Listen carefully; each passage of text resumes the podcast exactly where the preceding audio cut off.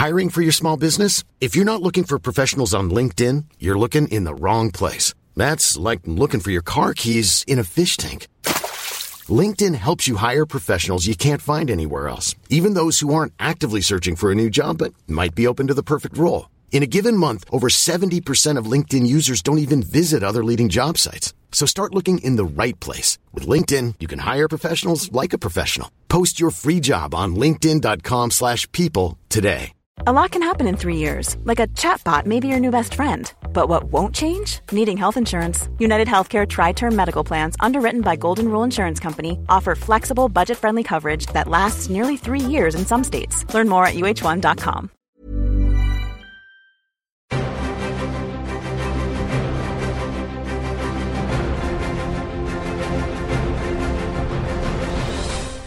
Hello and welcome to Cinematic Universe, the podcast that you wouldn't like if we were angry.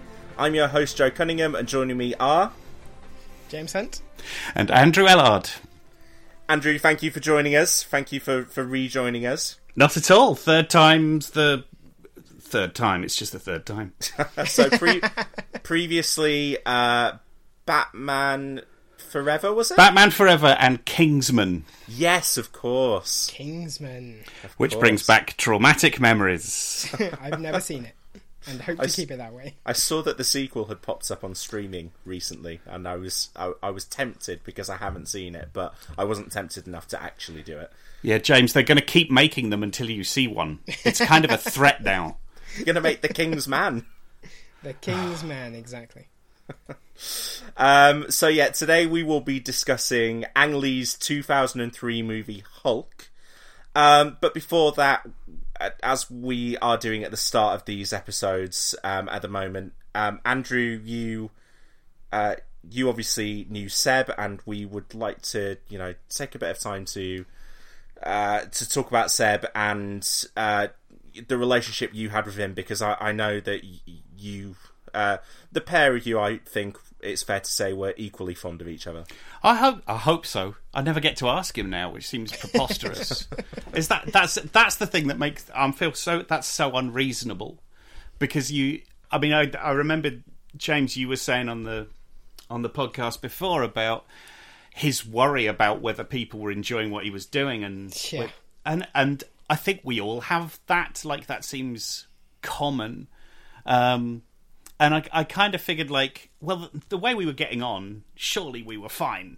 Um, but you you never get to ask the question, and then you, in retrospect, you're just like, oh, I could have just said, I've spent, I can't tell you, so much time in DMs in the last few weeks telling people how brilliant I think they are, very deliberately and specifically, because they need to bloody know. Mm-hmm. Um, and that's that's good. Like I feel like that's good. That's a positive influ- influence. Um, it's a it's a it's a very funny thing. Seb was Seb was at my wedding, and Seb was um, part of the Elardoki karaoke group. um, that was a, a small band of us, a very small band of us. Kind of at most there were ten people in it, but not usually all at once. Who would go to do? Um, it was Lucky Voice in Soho, the booth karaoke where you hire the room. Yes. And I mean, Seb was a uh, a, a tyrant in the best possible. Like he was, he was running the playlist order, and you This might is well. one one of the things that I didn't know about Seb until unfortunately after he passed. But seeing that video of him performing karaoke, that I think I was um, about to say, um, friend Simon Renshaw Circus. shared. Yeah. Oh man, There's a video on YouTube of Seb doing uh, National Express. National Express. Yeah, oh, it's at- such at a staple of his. Circus, um, which was, I mean, do you know about Karaoke Circus, Andrew? It was Yeah, like a- I've I've yeah. performed. I did Meatloaf at karaoke Oh wow! So, so for anyone who doesn't know, it was like a comedy night thing in London where comedians and members of the public used to alternate doing karaoke with a full band. It's And- amazing. It's a great night. One of the yeah, I really miss it. but one of the um one of the months it was held at a place called Ginglik, which was a converted public lava- lavatory in Shepherd's Bush. um, and Seb did National Express, and I can't remember if he was before or immediately after Tim Minchin. But Oh he, my he shared the stage with Tim Minchin doing the Supernaturals. It was such a great night. It's on So YouTube if you want to go find it. And I think, I think you know, talking about one of those effects, Andrew. I, I'm always the kind of person who, like, last time I was in a bar and someone said to me, "Are you going to get up and do the karaoke?" I was like, "Hell no!" like as well, and even in the back of my head, going, "It probably would be fun if you get over the initial." And I'm just like, "No," and I, I, I, I can promise to myself that next time I'm in that situation, I'll be doing it. grasp the nettle, man. You gotta, you gotta do it. I, I did a. Um, I'm sure everybody was doing this, but I did a search of Twitter for like conversations I had with Seb because I've got like all the old DMs and emails and stuff. But the, funnily enough, a lot of his, the a lot of a lot of his interactions were held in public. Um, and I so I went and had a look, and one of the things I found was him um, fantasy casting him and me for a remake of Little Shop of Horrors, so that so that he could be Seymour and I could be the plant, and we'd finally because again that was a karaoke staple of ours, and um, and now they're talking about a remake. oh God. It's it's actually been spoken about, and I I seem to remember my first thought wasn't oh for crying out loud. Like there was... something I forget what the specifics of it were now, but I I seem to remember it was like oh that maybe that could be okay. Except it's going to be a CGI plant, and I can't I can't Oh. live with it not being a puppet. I uh, had a similar experience, Andrew. I was uh, we were looking through this first batch of episodes that we're doing, um, and there was wha- one of the one of the movies, and I was like, I wonder if there is anyone that is um, particularly passionate about this movie that we know. Uh, and it turned out that there was, and that was good. Um, you'll you'll likely hear that on an upcoming episode, listeners. Uh, but you know. Uh, unsurprisingly, the person's name who popped up the most talking about this superhero movie was Seb. Um, It was it, it, uh, like it was a decade's worth of Seb mentioning it every six months or so, um, and I just thought, oh yeah, uh, how you can't be surprised by that. No, it's the most extraordinary. I mean, it's the most extraordinary thing because you keep finding out that he was a he was into Bill and Ted. So of course, the guy who co-writes Bill and Ted likes him, knows him, and likes him. And he Yeah. does Red Dwarf stuff. So of course, the guy who's running Red Dwarf knows him and likes him.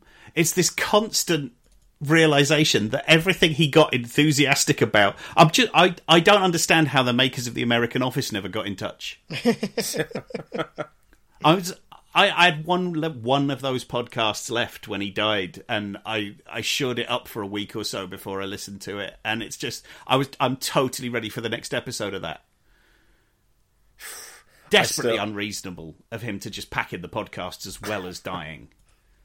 I still don't. I, I keep I, I keep thinking I would like to listen to. Um, I I probably listen to maybe like a half, two thirds of the episodes of this podcast that I, Oh, wa- yeah. that I, that I wasn't on, um, and I still haven't quite been able to uh, to uh, to click those back on. And and similarly, you know, I don't I, I, I, I don't know about you guys, but like there are certain there are certain pieces of pop culture which I just know. Um, you know that I'm, I'm not going to be able to view through the same len- lens ever again and Yeah.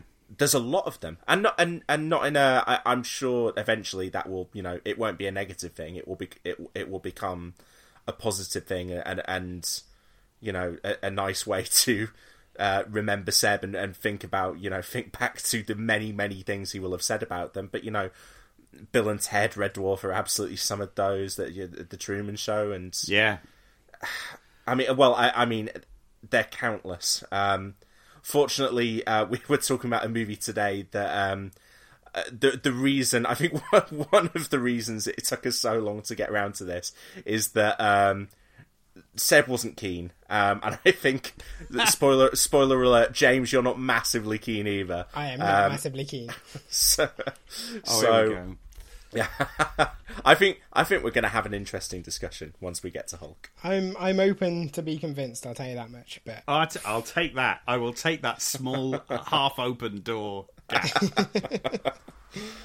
Right, I'm looking forward to it. So, um, i- is there anything else you want to say there, Andrew, or shall we? Um... Uh, no, not really. I tell you, what, actually, there's one thing that really irritates me, which is that he was talking about Seb was talking about Ghost World. Uh, he- he posted a photo of, of of the two leads of Ghost World, um, and said, "Name me a better comedy, I'll wait." And I sent him a picture of the two leads of Booksmart, which in some ways is a bit of an ancestor of that movie. Um, yeah, and which I hadn't realised was a bit of an ancestor of that movie until that moment. And I sent it to him, and loads of people clicked like on my reply. So I got this rep- this response from him saying, "Well, now I'm going to have to go and watch this just based on the likes."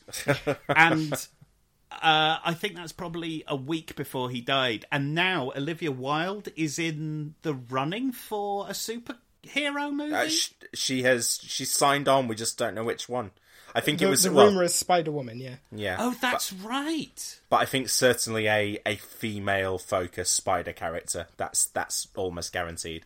The the trades were reporting maybe Spider Woman, which makes you think they know it's Right. Spider Woman. So, like, that's right in the nexus of a conversation we were due to have. yeah. Damn Yeah. it. Yeah. I, I just keep going back to it not being fair. It's not fair. Yeah. No. Oh, I spent the first fortnight just furious, just actively angry the whole time. Um, because it's just it's an unreasonable piece of behavior by the universe. But I mean, I was uh, I can't remember I was watching the other night, and the people were talking about you know the the the work that you leave behind, the art that you leave behind, the things that you do. What a body of work! And it's a body of work about other people's work. Like it's not even look at me; it's look at all this cool stuff. Yeah. Um, God, I mean, if if any of us have a half decent legacy after after all of this nonsense life that we have lived, um, you you couldn't do much better.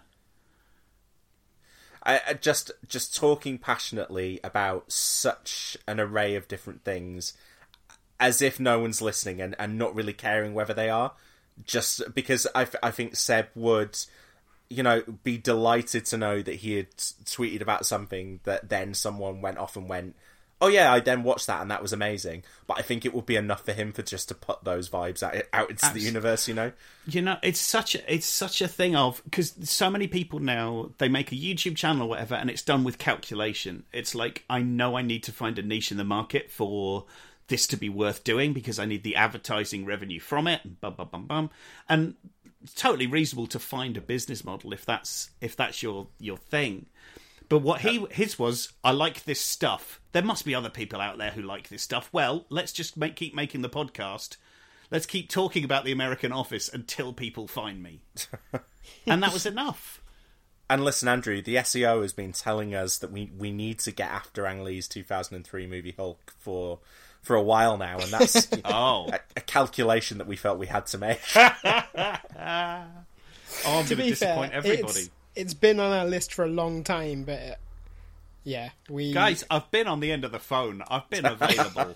if you if you're looking for an advocate for the movie, I'm right here. Oh no, spoilers, but yeah, too late. I definitely I um I advocated talking about this movie on the podcast a number of times and tried to put it onto the schedule back in the very early days, and it was just like no, like there's so many more things we can get to before that. Right. and and and we've got here, and I think I, I had actually, uh, I'd never watched it, and when we started doing the podcast, I was like, I'm gonna wait to watch that until we do it. Uh, so I've uh, I've only been watched five it six the- years. Yeah, ge- genuinely, and I like I I bought the DVD in preparation, so the DVD has been sat in my cupboard for a few years as well. Oh my I- god. and and I I've actively restrained myself um and and yeah finally in the in the last well I, I watched it a few weeks ago and then um popped on the Ang Lee commentary in the last couple of days just to refresh myself Oh, marvelous. um okay so what what we are going to do now is have a quick chat about the uh, pop culture that we've been consuming in the last few weeks before we get to that Hulk discussion um Andrew, do you want to go first? What what has what's been pushing your pop culture buttons recently? Oh, do you know what? I've had a very good couple of weeks with television that behaves how television should behave. So, I've, I, I've, and I, I've I, do you know what? I think I know what you mean by that. I- well, well, listen, we'll find out. Um, but yeah, the so you may or may not be aware that I really didn't like like the Marvel Netflix shows. Um, Join the because club. They, they are well. I mean, get jackets made because it's it's so it's so infuriating to sit and watch them not quite do anything for an hour and then throw in a cliffhanger to make you come back. And it's not. People talk about it like, oh, it's a movie and it's chopped up into ten pieces. It's not a movie. I mean, No. that, I mean, and, and They- certainly weren't. Do you remember, they Andrew? The the worst offender for me uh, of that was, I think it was an end of a season one episode of Luke Cage, and he gets he gets, I think he gets shot up and Yes. like pushed into the back of a, a garbage truck. He gets and then at thrown the into start- the back. Yeah, and you're like, oh, God, oh, what's going to happen? He's going to get crushed at the start of the next episode. He just stands up and gets out of it. he literally the next episode he climbs out and walks away. The- I mean, the worst thing about that as well is that the that episode then ends with the same cliffhanger of him getting ah. shot. Yes, And it's just like we literally just saw. It doesn't matter. It doesn't matter. Very very bad. I think the guy in charge of that Marvel TV stuff was in charge of Heroes, if I got that right. And uh, you, Uh, you it was Jeph Loeb who was doing the Marvel TV stuff, and yeah, he did work on Heroes. right, and you can see how there's sort of like an antecedent there for not quite handling this correctly. Yeah, I mean, I really love Daredevil, and I liked the other Marvel shows to varying degrees, but generally, I found them a frustrating watching experience. That's for sure. Yeah. And I So mean, that's true of a lot of streaming things. It's true of Stranger Things as well. Yes. Oh, yeah, absolutely. Oh, and there's a film crit Hulk did an amazing piece on plot blocking in the first series of, of Stranger Things, where literally they'll all head out to do something, have an argument, and go home, so that in the next episode they can head out and do the same thing again. It's it's awful. And this is the thing. So the thing that's bothering that's bothered me for ages about streaming is this I'll just keep doing one tone and we'll chop it into separate pieces and punt it out like it's a show because the job is to keep you watching. It's not to make separate individual crafted episodes of television. Mm-hmm. But I feel like that might be being pushed back against at last because I've seen three things in the last couple of weeks that have given me a lot of hope. Uh, and one of them is uh, Lovecraft Country, uh, which is just brilliantly episodic. Like it's all interconnected and it's doing its own thing. And I think we're four episodes in, but every episode is its own little mini movie. That's one. Uh, and, then and, Andrew, I think it, it bears mentioning that um, one of the stars of that, Jonathan Majors, has recently been announced uh, as Yes. Kang in the Marvel Cinematic Universe. there you go. it all it all ties together. It all also, ties together. Also starring well. um, Jurnee Smollett from Birds of Prey. Yes. It's a it's a really good cast. It's a really well made show. It knows exactly what it's saying. I, I apologise for citing it on this podcast, but it has got a relationship to the Watchmen show that happened um, in terms of things that it's dealing with and dealing with impressively. Um, so that's going on, and then completely separately and very differently, but not really.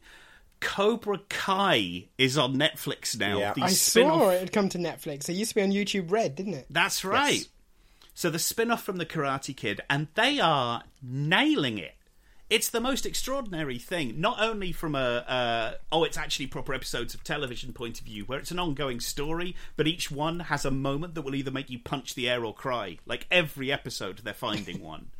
but on top of all of that, it's it's threading this incredible needle with the tone of the show, where it's definitely a bit of a parody but it's not so much of a parody that you don't take the emotions and the characters seriously.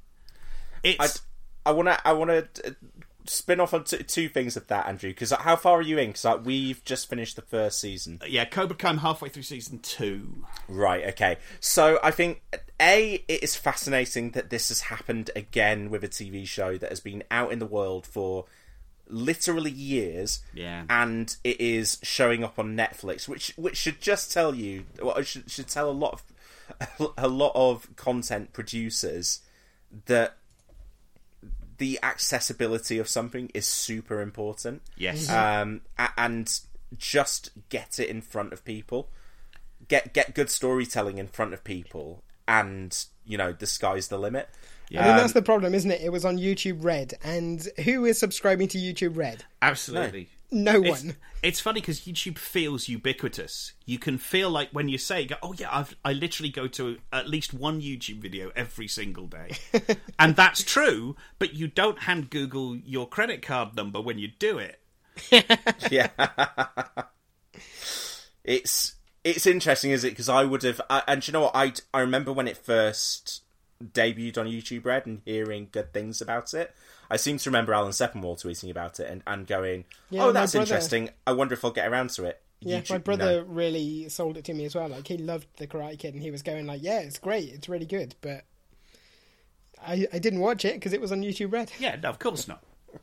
And then the other thing I wanted to ask you, um, I was stunned from the first episode by quite how quietly great a performance William Zabka was giving as, Absolutely. as Johnny Lawrence, who is. I just, I, I just, I love that performance. Um, I love everything about it. Um, is it that Ralph Macchio is just bad by comparison, or is he just bad? Oh, I mean, look, he's a he's a child actor who's who's making the best of the ability that he had. There are some people who, you know, they hit the right age for performances that the audiences find credible, truthful, believable, that they Yeah. invest in, and then they age out of it. Like it's it's it's like how you know hard it is to find a De Niro performance that isn't a bit of a joke now. He Macaulay Culkin himself. Well, yeah, you know, and it's if you're lucky, your good ages are 25 to 55. Um, but for some people, it's it's a very brief. Like nobody thinks Haley Joel Osment, the adult, is a terrific actor, and when he turns up in cameos and does little performances in things, It's fun. it's I mean it's fine, but for some reason he was a super believable child, yeah. and I, that's just. I will just say. Andrew, I just want to speak up briefly for Robert De Niro in The Intern. Okay, I, th- I think he's I think he's quite good in The Intern.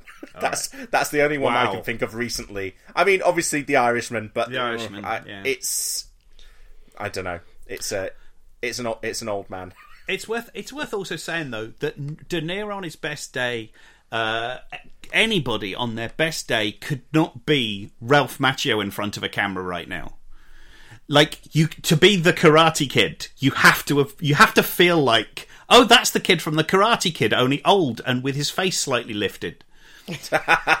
like there is a there is oh nobody else can do that and i i think there's there's a strange value even in that you oh, know? Oh no, there there is. It's not it's not something that breaks the show by any means. Oh, no. and I, and, and I don't watch the scenes with him in and go, Jesus Christ, what this is this is unwatchable. I just I'm just. I, do you know? I think it oddly works in the show's favour that early on you're like, maybe Johnny was the hero.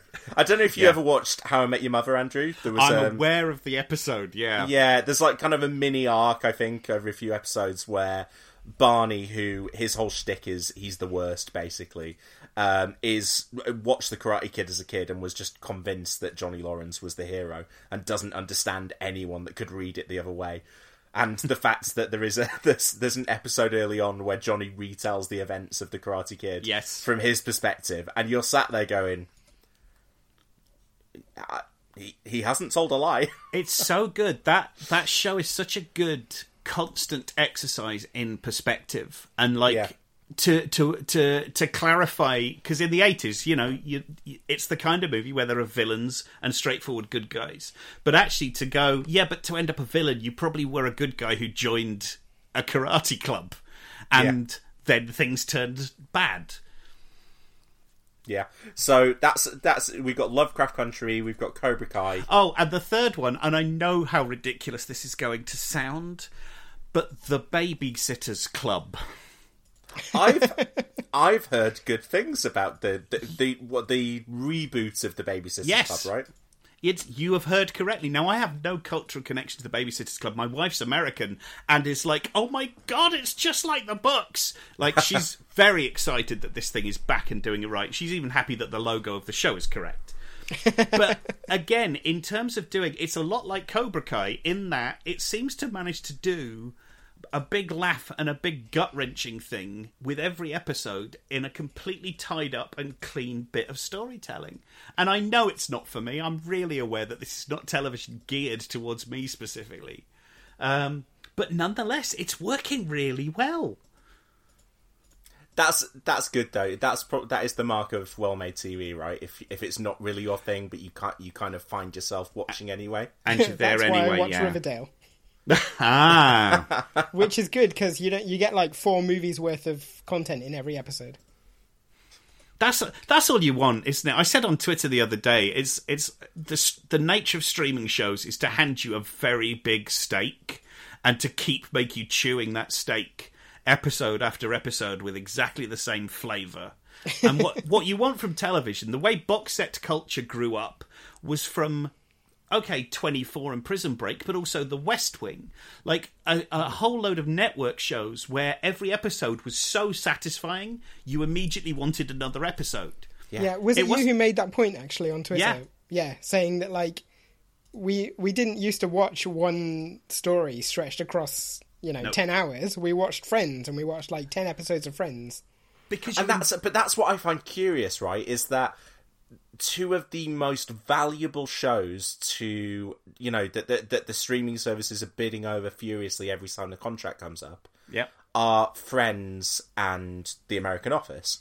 Um, Yeah. and and you know and and even stuff like um, Frasier and Seinfeld is still pretty valuable. Um, and you know those are those are your prototypical sitcoms that Yep. have that have discrete stories with you know maybe s- some overarching plot lines running through them over the course of a season Yeah. um, and and yet it's not just a drama problem that the streaming services have had problems with. You know, they they they've turned a lot of their comedies into this as well. Yeah, absolutely. Absolutely. Can I just drag it around to comics actually? Because Oh, there's please. A, there was a similar thing, right? Which is that in the in the mid two thousands, early mid two thousands, uh, Marvel especially decided that they were going to focus like the big money for comics was actually on the sort of long tail of bookstore sales. So they decided that instead of doing a single-ish uh, story per issue, they were going to package storylines up into six-issue bunches Right. so that they could sell a, a book further down the line. And what it meant was like just this sort of radical change in the way that comic stories were told because suddenly you had this thing called decompression, which is that a story that would have previously taken an issue suddenly became more cinematic and a lot longer. Yeah. Um, and it, it had exactly the same problems as you see in streaming now, which is that you would just be like, I read an issue, it took me 10 minutes to read, but nothing happened in it. I can't revisit it. And like, suddenly, long conversations that would have been three panels took six pages. Because authors were like trying to trying to get you you know strung on the on the minute details but but not I- giving you substance in return. I'm absolutely convinced that eventually that like one of the reasons the Netflix shows so often you know collapse after two seasons it's it's that right? It's that you I don't really mind if I have more.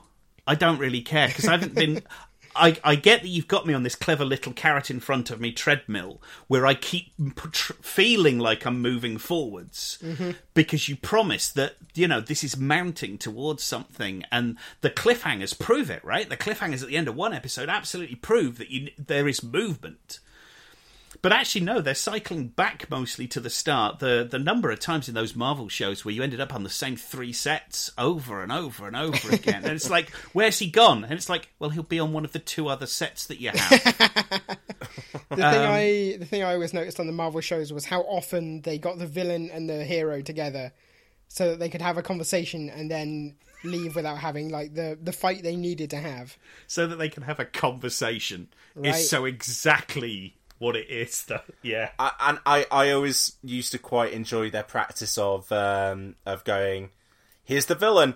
Oh no, that villain's gone. Here's the real villain. Oh, yeah. It's the it's the it's it's kind of the same It's the same. deal as the first one. That's the thing. Like, there's a thing with in a uh, look. Putting my script editor hat on for a second, because why wouldn't I have brought that This with is me? this is what I was hoping for. um, if you get to a midpoint, the point of a midpoint isn't just to change so that things change. It's that they alter in a way that makes the situation even more interesting and dangerous than it was before. If you put one villain out and drop one new villain in, that nobody at home goes, "Oh, things have really changed." It's like no casting has really changed. The the thing that now happens is that they go home and say, "How are we going to deal with insert slightly different name?" Yeah, Well, Andrew, hopefully you're right. Hopefully it is starting to move back in the right direction. I love that I found several back to back. I that gives me such hope. James, what what have you been uh, reading, watching, listening to this week? I've just finished watching the whole of Steven Universe from start to finish. So I'll, I'll be honest with you. I'm aware of Steven Universe without necessarily knowing exactly what it is. Ostensibly, it's a kids' cartoon. It is a kids' cartoon, but I would say all ages is fairer. Um, it's all ages, but skews young. Let's say that it's about a kid who is half human, half alien, and the aliens are represented by gems. And so he's living in a beach house, the only half human, half gem in the universe. And he's got three gems who are refugees from an interstellar war, and his dad. And it's just about him growing up and you know the the legacy he has because it turns out his his gem was his mother's and she was the leader of this rebellion that happened in their society and that's why they're all exiled on earth and it's a really interesting exploration of like identity and trauma and it just it's so clever with the way it tells these stories like in a way that works for kids but is also actually pretty like adult and and deals with real issues. Like there's a whole there's this thing they do which is called fusion right? And fusion is two gems combining to make a different more superpowered gem. Mm-hmm. But the way it's treated within the world of the show is it's kind of allegorical to sex. And Oh, there's this whole thing where someone is tricking the other gem into fusing with them because they enjoy the feeling of like fusing into the super gem oh my god! and they have like a, an argument about like how about consent basically it's about sexual Wow. consent but in a way that children can understand Oh, that's so smart. and as, that was the episode that made me go oh actually this is more interesting than i realized Is it is it James? uh, Is it um an- an- another show that I've not watched? But is it kind of similar in in its approach to Adventure Time? Uh, i've not watched adventure time well, in, think- in, that, in that case, ignore that question. I and carry on. believe I believe that Rebecca Sugar, who created Steven Universe, actually came up through Adventure Time. Right. Okay. So see, there we go. There it is was a relationship there, yeah. oh, I need to give this a look. I've been, I've been. Uh, this is ridiculous timing. I've been writing a science fiction kids TV show, Oh wow. um, which is my first go at kids TV, and it's Okay. like you really do have to calculate hard and be very smart about how you articulate things. And I may not be smart enough. We'll find out. Clearly, I need to give this a look. This is exactly the kind of stuff I'm fascinated by. Yeah, I mean, the thing I would say about Steven Universe is it it has 10, 10, 10 minute episodes, and you start off thinking like, okay, this is it's fairly sort of kiddie, but they they build the lore over the course of like a season, and by season two, Gotcha. everything is suddenly piecing together in a much bigger way. Um, Wow. It's really smart because it kind of ages up with its audience as well. Like the most recent series, Oh, great. Uh, like the sixth series is was called Steven Universe Future, and it's basically twenty episodes about the main character having PTSD. Oh my god! Like it is so like he's become a teenager and he just can't handle like everything that he's been through as a child. Like it's Oh, it's such a such an interesting and unique show. I've just never seen anything like it. I would highly recommend that everyone watches it and sticks with it. And so it's is it six seasons in and still going, or is it? No, is that it that's the end. There are five seasons a movie, and then the sixth season, and that's that's it for now. Wait, they did six seasons in a movie. oh, how right? How am I going to miss this? Okay, Okay, so I would like to pivot um, to to have a quick chat about Adam Sandler. So um, I, I don't I don't know where you guys uh, what your kind of view is on Adam Sandler. I mean, I was literally Um, walking out the door, so So um, I, I kind of have like film projects on the go at any one time, uh, like a, a number of different ones where I'm like either working my way through a franchise or. Um, a I thought you were about to say that you'd cast him in something. Yes, he was yeah. available; he'll do anything And, these um, days. Yeah, Sa- I've lured Sandler away from Netflix, and he's and he's starring in something for me. Um, no, so yeah, I, so I, I might be like watching a certain director's filmography or um, a particular actor, as is the case here, or um, I, I kind of have my larger projects where, like, over the course of a year, each year, I try and watch a movie from uh, each year over the past hundred years because that's something that that, that it, it kind of um, in the Letterboxd age is possible to do and keep track of, and it makes me happy. But yeah, so I've been rewatching Adam Sandler movies, uh, kind of inspired by thinking he was incredible in Uncut Gems at the end of last year, and um, and kind of being the right age when I was a teenager to grow up on the kind of first wave of Happy Madison movies, um, but not having watched them for a long time. So my wife and I have watched, uh, f- uh, well, so we've watched Billy Madison, Happy Gilmore, uh, Bulletproof, The Wedding Singer, The Waterboy, Big Daddy, and Little Nicky so far. So we're just watching Adam Sandler starring vehicles rather than rather than his other stuff. And it's fair to say that they're a real mixed bag. Uh, but Is that what's fair to say? Okay. but and and also the the aspects of them have, as you could probably expect, aged particularly badly. Especially given that a lot of Sandler's early work was kind of, um, he. I, I think that the kindest way you could put it is that some of his characters appear to have learning difficulties or being on the verge of some kind of diagnosis. Um, I love how reasonable you're being about all of this. yeah, and and, and, and like particularly in, in like I'm thinking of the Waterboy and Billy Madison in particular, and and Little Nicky as well.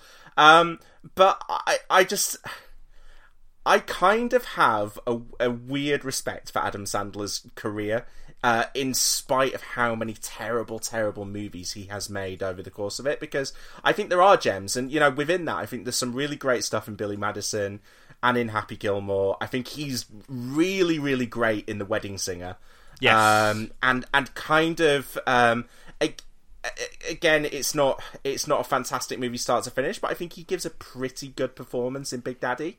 Uh, that like I, I I think a, a movie that if you remove a few of the Happy Madison ticks from could have been a real big, huge kind of crossover success. Um, that it, uh, but again, it, it just hasn't aged particularly well. Um, so that's but that's a problem. But I, I, I kind of I love that he he knows that he has the capacity to give the kind of performances he does in the likes of Punch Drunk Love and Uncut Gems. Um, um, and you know, and yet and- refuses and- to. no, and- but but kind of, but kind of does every kind of uh, well, f- uh, funny people, which isn't uh, isn't. It, I think is a very imperfect movie starring Eric Bana, who we're about to talk a lot about. Um, but I think he's pretty great in it, and that is a movie that pretty much diagnoses the Sandler career and goes, like, you're so so talented, you're such a funny guy. Why do you keep making this shit?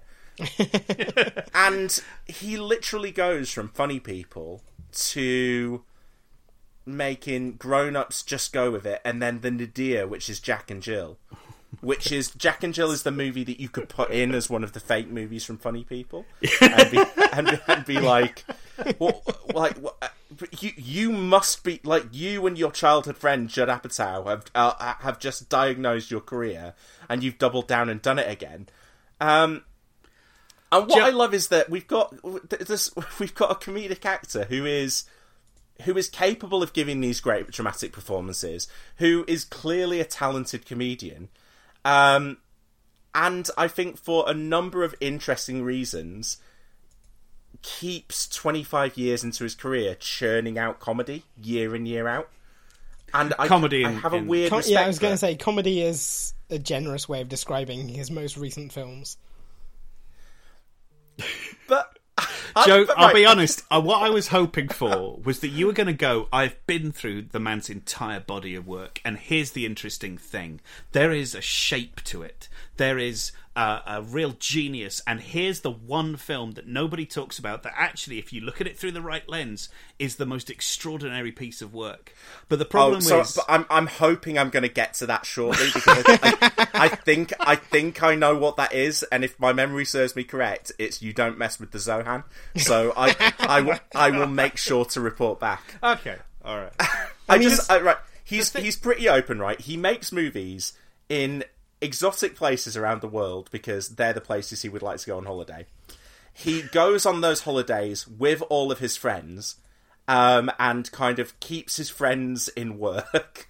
And Oh yeah, that, and- that it's like a charity. I see what you're saying. yeah, well, and I, I just I kind of like that that commitment to. I'm just going to keep doing this stuff because people keep watching it, and I enjoy making them. And So what you're saying is you respect the contempt he has for the people who have to then watch his like extended jollies on screen. But I also like that peppered in between those, every few years you get an uncut gems, and you know you you get in, you get the Meyerowitz stories.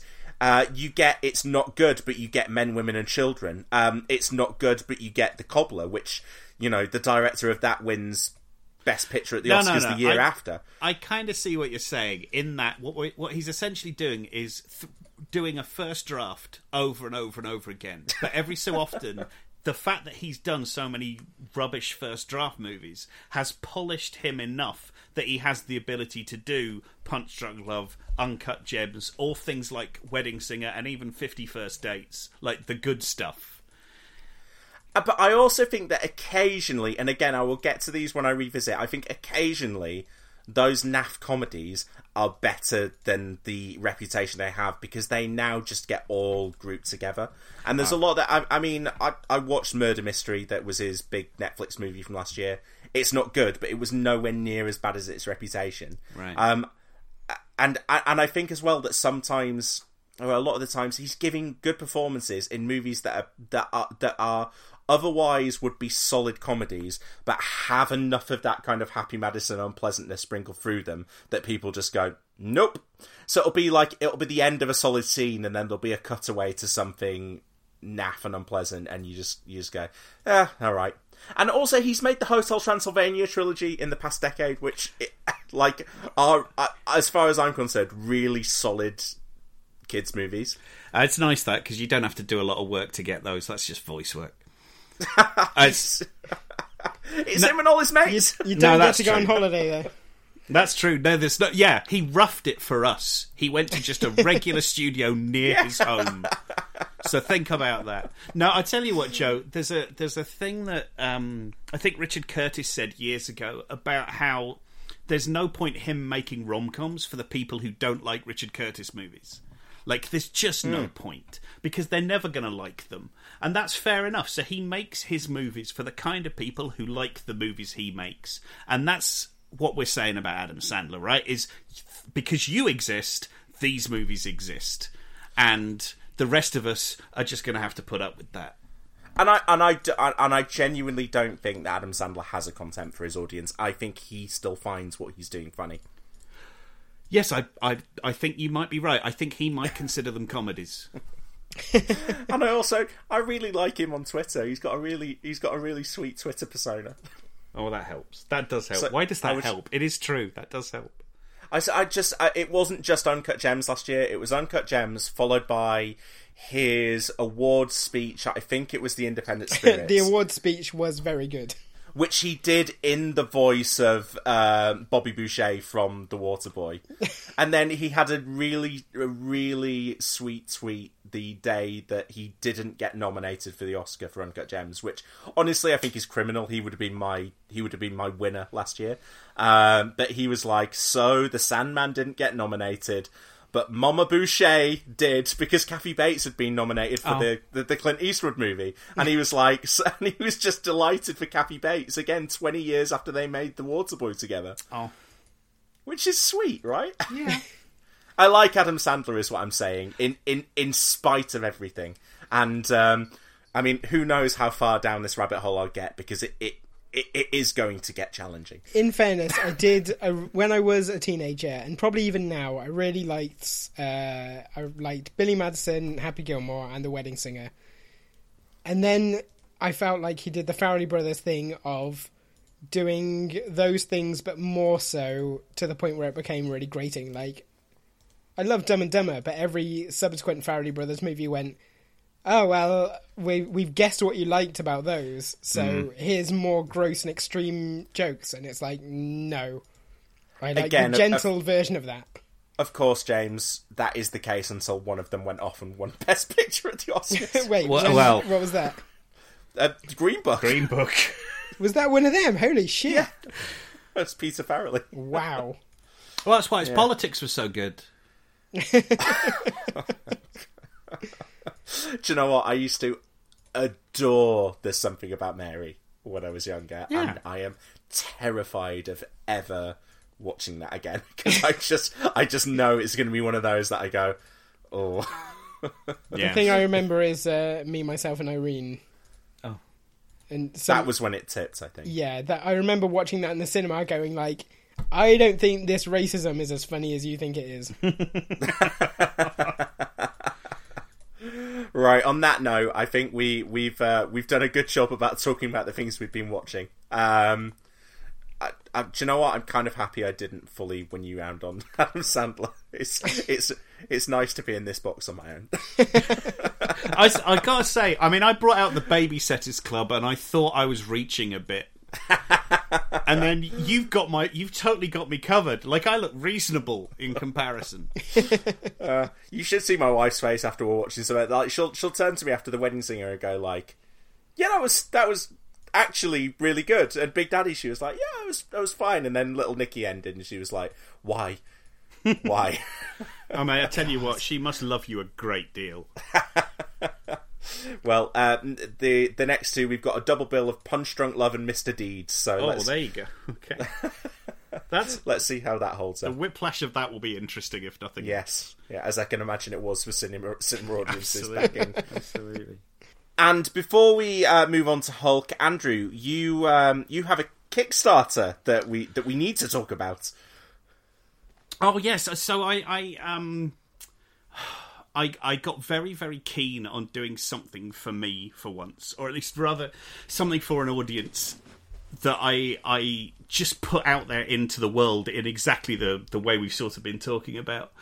Um and so for years, for years people have been asking me to explain why it is that I think it's reasonable to suggest that Quantum of Solace is anything other than a terrible film because I, I I see so much in that movie, and it's not that it has no fans, and there are plenty of fans sort of in in James Bond fandom that get it, but I feel like there's a lot of texture to that movie and a lot of, of interesting things that that movie is saying and doing that people don't grapple with. And I started doing a set of tweet notes on the movie, thinking, good, this will explain my point. And I, I wanted to explain it really well, so I went and did screen grabs from the film. But after four scenes, I had hundreds of screen grabs.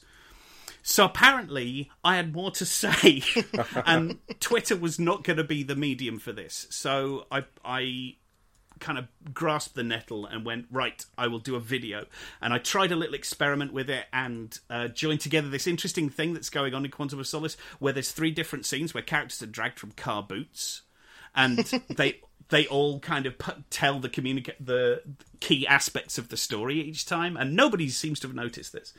And that bit went down quite well on Twitter, so it's like, all right, well then I'll go and get a proper editor to do this properly because I'm a terrible editor. Um, so Nathan Cubitt, who's been my my editor on the Red Dwarf documentaries before he took over directing them, um, is going to edit them, and we're going to get them made in time for No Time to Die coming out in cinemas, assuming No Time to Die comes out in cinemas. um, so the idea is to do Quantum of Solace, and then for the stretch goals, you can also get me to do the other Daniel Craig Bond movies. So we'll see how this goes, but I'm hoping people will be interested enough to to, to pay for it to happen. I tell you who Yeah. will be interested enough, and that's Joe. Yes, Andrew and I have. Uh, well, I, I've tweeted out petty things about Quantum of Solace before, which Andrew has challenged me on. Um, yes. And I haven't watched it for long enough uh, that I could reasonably debate with Andrew. I just remember uh, back at the time, and I've probably only revisited it maybe once since then, um, finding it very subborn in its action and. Um, just fu- just as someone who adored Casino Royale, feeling let down by the way that that story was was was tied up and wrapped up in Quantum of Solace. But you know, I, I Oh, Joe, I- let me I- sell you I- on it. well, Let I- me sell I- you I on it. desperately want to see this uh, rebuttal. It's I, I promise it'll be worth it because it's not that I'm saying the movie's perfect and like you just have to ignore the things that are wrong with it. And in fact, what's wrong with it is something I really want to talk about in the video. And in fact, it'll be true of I think all of them because one of the things that happened with the Bonds was they went let's get high caliber directors. The thing with high caliber directors is they want to stamp their mm. their taste and tone all over the movie. And there comes a point where instead of doing what the script wants, you're you're like fighting it. And when that works well, you get Skyfall. You get a movie that basically goes down really well because James Bond being a resurrected hero is quite a good theme. Um, and when it goes badly, you have I don't know, James Bond's got like a long lost step brother, and he's also the villain for some reason. Like and God. oh James, I was the author of all your pain. Uh, Which when when does that fit into anything that we've seen? So, but there's a nice battle going on there, I think, and th- that makes the conversation about those movies interesting. And with Quantum of Solace, it's he's a bullet. I'm going to direct him like James Bond is a bullet charging towards stuff. And you go, okay, what's the story about? Oh, it's about how everyone mistakes him for a really angry bullet, but actually he's completely hollowed out now, and he's all about duty, and he doesn't care about revenge at all. And I go, Wait a second, that style doesn't go with that story. and at the crux of that are two really interesting approaches to a Bond film that shouldn't necessarily go together, but absolutely are worth talking about. Well, I look forward to it, listeners. Um, definitely, we, we'll tweet out the link with this episode, um, and I highly encourage you to help make that happen. Okay, guys, Hulk. Look at you. Off to college to be a great scientist. Like your father. There's something inside you so special. Someday you're gonna share it with the whole world. Let's hit the gamma radiation.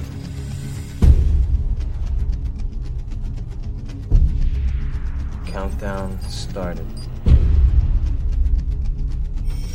Nanomeds released.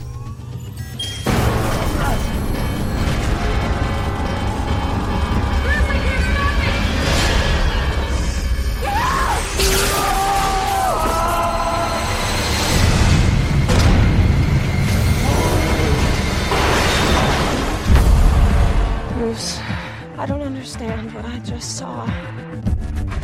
It's like the gamma released. Something that was already there.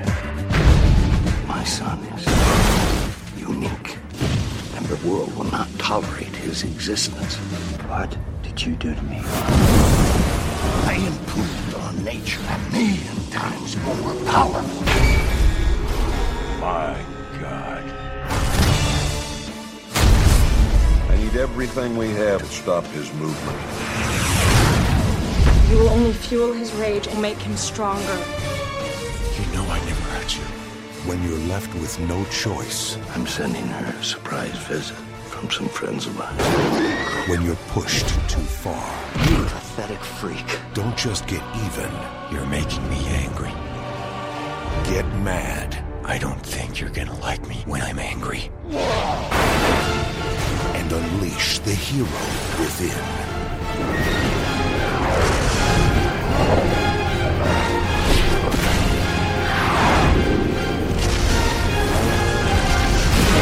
From director Ang Lee.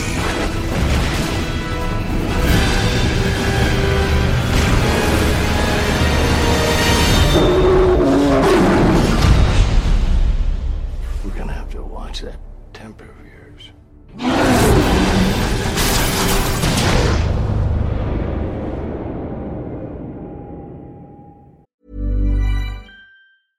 Ryan Reynolds here from Mint Mobile. With the price of just about everything going up during inflation, we thought we'd bring our prices down. So to help us, we brought in a reverse auctioneer, which is apparently a thing. Mint Mobile unlimited premium wireless. Ready to get 30, 30, bit to get 30, bit to get 20, 20, 20, bit to get 20, 20, bit to get 15, 15, 15, 15 just 15 bucks a month. So, Give it a try at mintmobile.com slash switch. $45 upfront for three months plus taxes and fees. Promo rate for new customers for limited time. Unlimited more than 40 gigabytes per month. Slows. Full terms at mintmobile.com. When you're ready to pop the question, the last thing you want to do is second guess the ring. At Bluenile.com, you can design a one of a kind ring with the ease and convenience of shopping online. Choose your diamond and setting. When you find the one, you'll get it delivered right to your door. Go to Bluenile.com and use promo code LISTEN to get $50 off your purchase of $500 or more. That's code LISTEN at Bluenile.com for $50 off your purchase. Bluenile.com code LISTEN. Hiring for your small business? If you're not looking for professionals on LinkedIn, you're looking in the wrong place. That's like looking for your car keys in a fish tank. LinkedIn helps you hire professionals you can't find anywhere else, even those who aren't actively searching for a new job but might be open to the perfect role. In a given month, over 70% of LinkedIn users don't even visit other leading job sites. So start looking in the right place. With LinkedIn, you can hire professionals like a professional. Post your free job on linkedin.com slash people today. Hulk. Not the Hulk, just Hulk. Just Hulk. Just Hulk. We go back to 2003 uh, when the comic book movie revival um, had had just kind of just just kind of like fully announced itself, right? So we we've had X Men and we've had Spider Man, and um, James Schamus tells a very funny story about how like he was uh, he walked out of Spider Man um, and rung up Ang Lee and said, "We're fucked." because because this genre has baggage now. It, it it has been like superhero is a genre now, and and I, and I I I hadn't really thought about it in those terms before. But of course, we'd had superhero movies so much. But like, I, I maybe not superhero as a genre, but Marvel is a genre, and suddenly this Hulk movie that is telling well, is is going about things i think it's fair to say and i think you will both agree with this in a very different way to what we've certainly been accustomed to since with superhero cinema but but definitely with x-men and spider-man. You know which are two movies that i like but this is doing something very different. Um and I, what we've got and i you know i kind of would like to know your kind of overarching thoughts on the movie uh, before we get into it in detail but what we've got is this very odd little curio of a superhero movie that I feel like doesn't really get talked about much anymore, but after watching it, I feel like it should. Go on, James. so my main the, okay i'll start with the stuff i like about the movie right? And that is that it is very respectful of the character. And it reminds me quite a lot of batman begins in that ang lee looked at this and went okay so if this was real how would it happen? And how would it work? And i got a few, i got some shades of like the early superman movies where they uh, like especially the first one where it does like the life story aspect. Mm-hmm. um so I can see I can see what Ang Lee was going for, and clearly he had a visual style in mind, and you know I appreciate that. Um, my problem is the whole film itself is just so so dull. Like it, I just sit there like bored out of my skull, going, "When is any of this going to make sense? Uh, when are things going to happen?"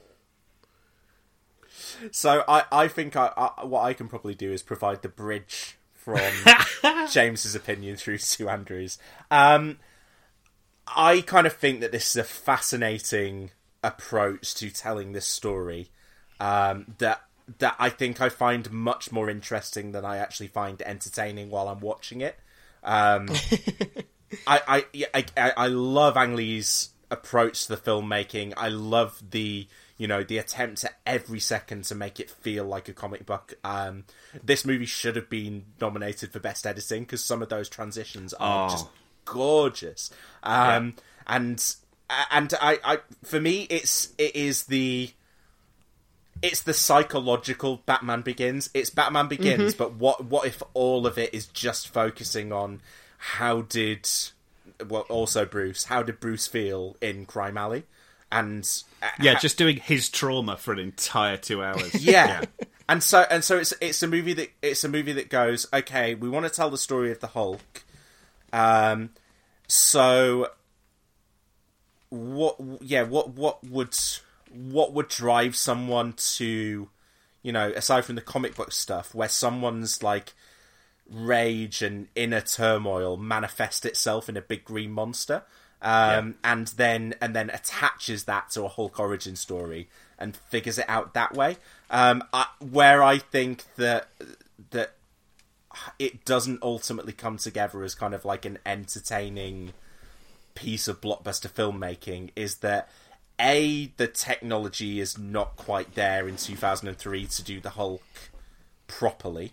Um, although not that I think he not that I think he looks bad. I just think that it's it's not quite there. Um, and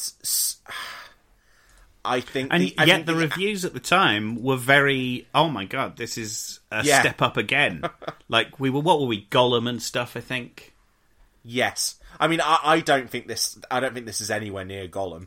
I don't know. I, d- I don't know what you think. Um, I don't, but I also, but I was fascinated by like I, the Empire review at the time was like, yeah, this is the next step forward for digital characters. Like there was no, oof, we're not really there yet, are we? We can't do this yet. That wasn't the the prevailing opinion. Yeah, and and, and do you know what I think? Like the physics of the character work. I think the, um, I think he does ultimately end up looking a bit too plastic, and uh, but like the, Yeah. the physics of the character, the the movement. You know, that everyone will have seen the the kind of the viral content of Ang Lee performing the you know, the kind of the the, the onset Hulk, which is you know fascinating to watch to know that this is how invent because I think a lot for a lot of people they kind of go like oh that's Ang Lee's kind of like sellout movie that he made for the Mm. studios and it's just it's just really not that thing is it No, it's But- patently not that. but then yeah uh, uh, I, I come back to the surface of it being i think whenever the movie is indoors it looks really dull um and and and, and i more mean like the the sets that i just find a little bit draining like the artificial houses and the and the labs i just don't find them a, a hugely fun place to spend a movie. And, And, then the characters, though, like just all well, of it. not and then and then not the characters but for me Eric Bana's performance. And I'm going to let Andrew go in a second. And then the third thing is um, the dogs. So Andrew go. Hey, you came after the dogs. Hulk hounds. Oh god, I love those dogs. Um, right, well, the dogs are from the comics, right? That is a thing, but Are, hey, mm, are they though? aren't, aren't they though? I'll be honest, I only looked at Wikipedia. There were hulking dogs, but I think they turn up after the movie. Oh, interesting. Oh, that's interesting because the one of the writers ga- gives an interview where he says, "Oh, this writer added the the dogs, but he took those from the comics." Um, there is a real tendency to blame anything shitty on comics, and I, I often resent it. I'm well, why I would can't you need to be- do that for this excellent movie? I can't be. I can't be certain whether they turned up in the comics or not before the um, movie. Okay. But certainly they're not fair, used like, in this way. It was in the comics is not a good argument for a thing being good or bad. no anyway. right Si- Sirius Sirius the Gamma Dog uh, appeared in a 1984 he's sorry he's a, a very minor Hulk character who appeared in a 1984 storyline I mean, so I, I once he did but... just as a quick tangent. I went. uh, I came out of League of Extraordinary Gentlemen, and someone went, "Well, you can't blame the story story for being stupid because it was adapted from a comic," and I just wanted to throttle Oof. that person. No, that's reasonable. That's entirely reasonable. Nobody would have nobody would have uh, prosecuted you for that. But yeah, No, look, I I, te- I do. I like the dogs. I think the dogs represent a a manner of think through, which is it makes complete sense that this science obsessed father gets hold of um, finds out his son is becoming this thing and says oh that's kind of what i'd been working towards in the first place i mean not really but it's mad enough and brilliant enough and tries to get hold of it and then tests on whatever he can get hold of which of course is a few stray dogs which he's been keeping and feeding and you know and because he has no particular interest in ethics or anybody being okay. Uh, of course, he tests on animals and doesn't think twice about how uh, awful what he's done to those dogs is. You see, I think it tracks. And when when you were there, when you were saying then, I like the dogs because they represent. I was thinking that's what I feel like most of this movie. I like this because of it what what it represents. But then I do have to watch five to ten minutes of the Hulk fighting dogs. if it's three, I'll be surprised. But but, but, just- no, it- but it I lo- like him fighting the dogs. I think that's exactly like it's really hard. That Hulk is one of the not unlike Superman. Hulk is one of those those um, superpowered characters that's really hard to give an enemy to Mm. because of their innate power. But the nice thing is the Hulk is still a newborn at this point, but the dogs are in theory the dog version of him. So it's like a regular guy fighting off three angry dogs. like the balance of that is quite good. And I, I will say, I enjoy that fight. I like how you can tell when they're defeated because, like in a video game, they go poof green. Uh, but I so realise first- that's also a bad thing, but the first moment where he smashes his his Hulk fist down into one of the dogs, Ah. and it and it bursts up it, it bursts up green. In a way, I was relieved, but I was so disgusted because I was like, he's just pummeled a dog. yeah, he's just pummeled a dog, It's but a just- Hulk dog. It's just I, I I just I'll be honest. I found that I found that sequence unpleasant to watch. I mean, but I don't think that's entirely accidental. No. I think there's a definite. I mean, actually, if you look at the like the opening title sequence where it's cutting up sc- starfish, Oh, yeah. and like there is a definite, and for want of a better term, and probably this is racist, but there is a sort of Eastern approach. Um, I'm sure having a, a, a, Taiwanese director brings with it that kind of like.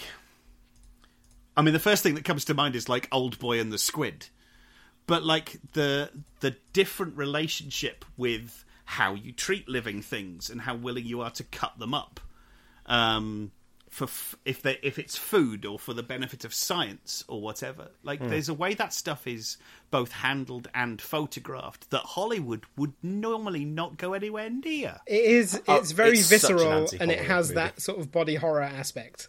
Yeah, That is yeah. fair. I just That's it. It's not a pleasant thing to watch. And I feel I like the if, thing you're, is, go- though, if you're I- to make a Hulk movie, you can't. In much, much in the same way that Josh Trank's body horror version of the Fantastic Four was Oh, a bad idea. yeah. Like, if you want to make a body horror movie, maybe don't track it back to this comic book character originally aimed at kids. No, that's perhaps fair. Maybe it is the Cronenberg fan in me that's actually quite digging the whole thing.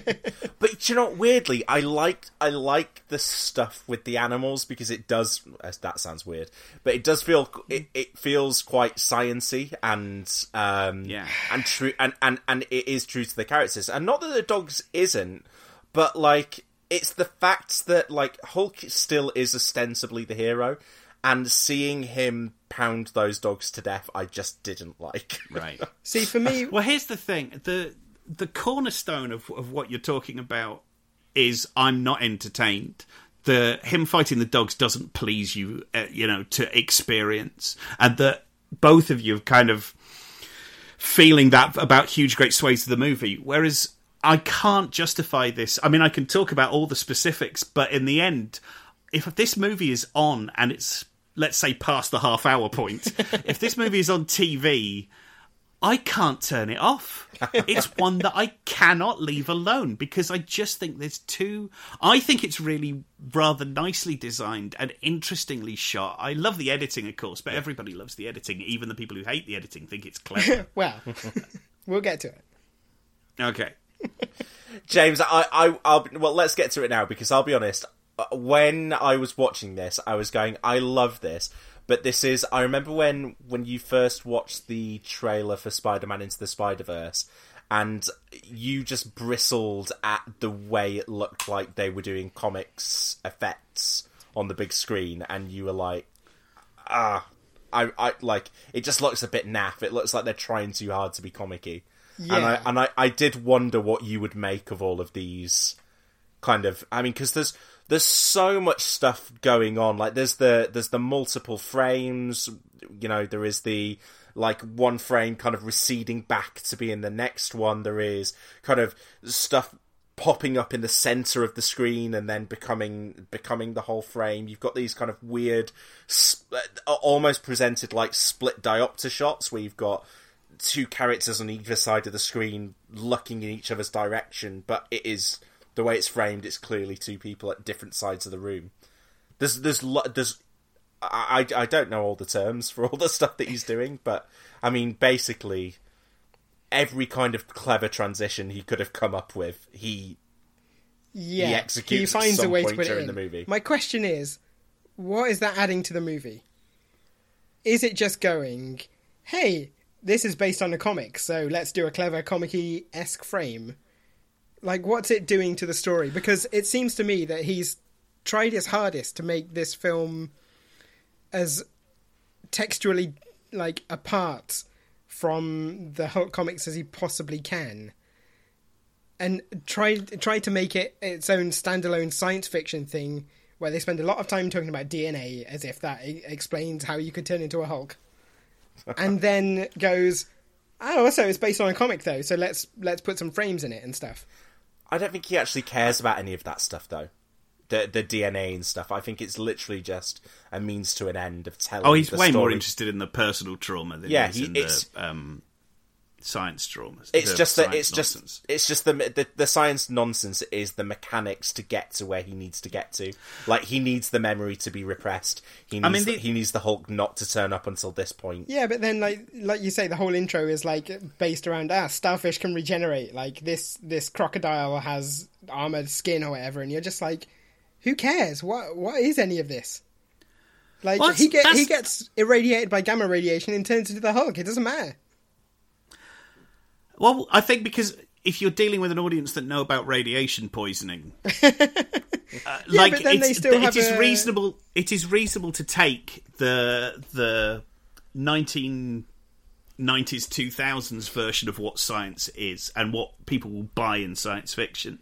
Um, Can I can I give you my my kind of read on the overall movie that I think is bedded in that first ten minutes? Go for Go it. on. Um, so I think that this movie has an awful lot in common with and is a lot more successful at telling the sins of the fathers story than Guardians of the Galaxy Volume Two is. oh Um, well, hey, to the to the, to the point you know to the point where the parallel becomes the hero fights his dad who is manifested as a cloud Yeah. in, in, in the final act Yeah. um, and like the the dad has created the son Yeah. um, and but ultimately after being reunited after many many years all he wants him for is to harvest his powers yes. um, Good lord, Joe. there's so there's there's there's there's clear parallels there, but I think for me, it the sins of the father storyline. I think it's I think it's Ang Lee going the the thought process of being and, and, and Ang Lee and James Schamus, I think, who are probably equal authors of this um, adaptation, going right. What makes the Hulk the Hulk? Well, it is this manifestation of this thing inside him. The Hulk is often childlike and still has been in you know in the MCU adaptations. So it's almost like this repressed, angry toddler that is that that has been frozen in time. This unresolved trauma from his childhood that is going to burst out and have a tantrum. Well, at that that is canonical. To be fair, like yes, but so but so that's that's what I think the starting point is. yeah, And then I think he's gone right. So if it's this repressed trauma from childhood, what is that? Okay, it's his dad, and for a for a kind of a, a story where a hero, sorry, or where a character kind of because Ang Lee also talks about approaching this as almost like kind of like one of the old Universal monster movies. That it's kind of a Frankenstein story early on, um, and you know because the Hulk isn't he isn't straightforward superhero, is he? Um, No. You know, no, ha- back in the and I know he's kind of taken on a superhero role at various times, and now that is the view of the Hulk that we have. But obviously, I know early on James he was the villain, right? And I think there's been a um, a series recently that's really lent into the horror. Is it at the Al Ewing's version of the Hulk? yeah, Hulk? the Immortal Hulk. That I mean, that's a sort of radically different take on the Hulk that. But doesn't and like really even apply, but even like Planet Hulk because that kind of ends with him just going, "Fuck it, I'm the villain." yeah, I mean, he is he is at various points the villain. Like Yeah. people often talk about the Hulk as a Frankenstein story, but Hmm. for me, the the core of Hulk is that it's a sort of King Kong Godzilla story. yes, and I, I and, I- and I think there are. there's- Oh, this leans into some of the King Kongness for sure. Yeah. yeah, definitely. him him him putting um, Betty in the car is is right before the dogfight is such a a, a, a King Kongy move. Yeah. I, but yeah, I but yeah. you, I, I, to, sorry, just to just to Yeah. finish that thought on the overall read of the movie is that for a for a, for this character, be he hero, villain, whatever monster, for this guy to have been this Hulk to have been created through nuclear power, and you know, in a in a film that is so heavy on the military, I, I think there is there's something about the the you know the the Americans setting off that nuclear bomb and how and and the decades and decades of fallout from that, and for the future generations that that you know nuclear warfare sees. I think Ang Lee tracks that back and goes, right, that the father has to be the one that sets this in motion, mm. and it's the it's the son who it's the it's the next generation who sees through the trauma of that and and becomes the the manifestation of it. And the and the the the ultimate fight has to be the kid grappling with that dad um Yeah. who well I, I I don't know if it's fair to say never really cared about him but never cared about him more than he cared oh, about not yeah, no. There's very little. Um, there's very little empathy going on with that Nick Nolte character. he's really haunting. I he think I think he's bloody marvelous in this. He's incredibly unsettling to be around. Like Yeah. you do not want when she goes to his house. I don't want her in there. and he says something about her being very beautiful and Yeah. you kind of have that moment where you're like is this creepy because it feels predatory and it isn't it's creepy because he's saying that and you're like but that's he's he's only saying that to throw her off he's got no interest in her sexually that's not No. there's no there's no sexual threat here No, she's not. Acad- she's only interesting in academic ways to him, Hmm. like how sh- how it can how she can function with his son is the whole of his interest. The thing about, I mean, the, it's difficult to make a Hulk movie just at its core because the Hulk story is too much like a werewolf story.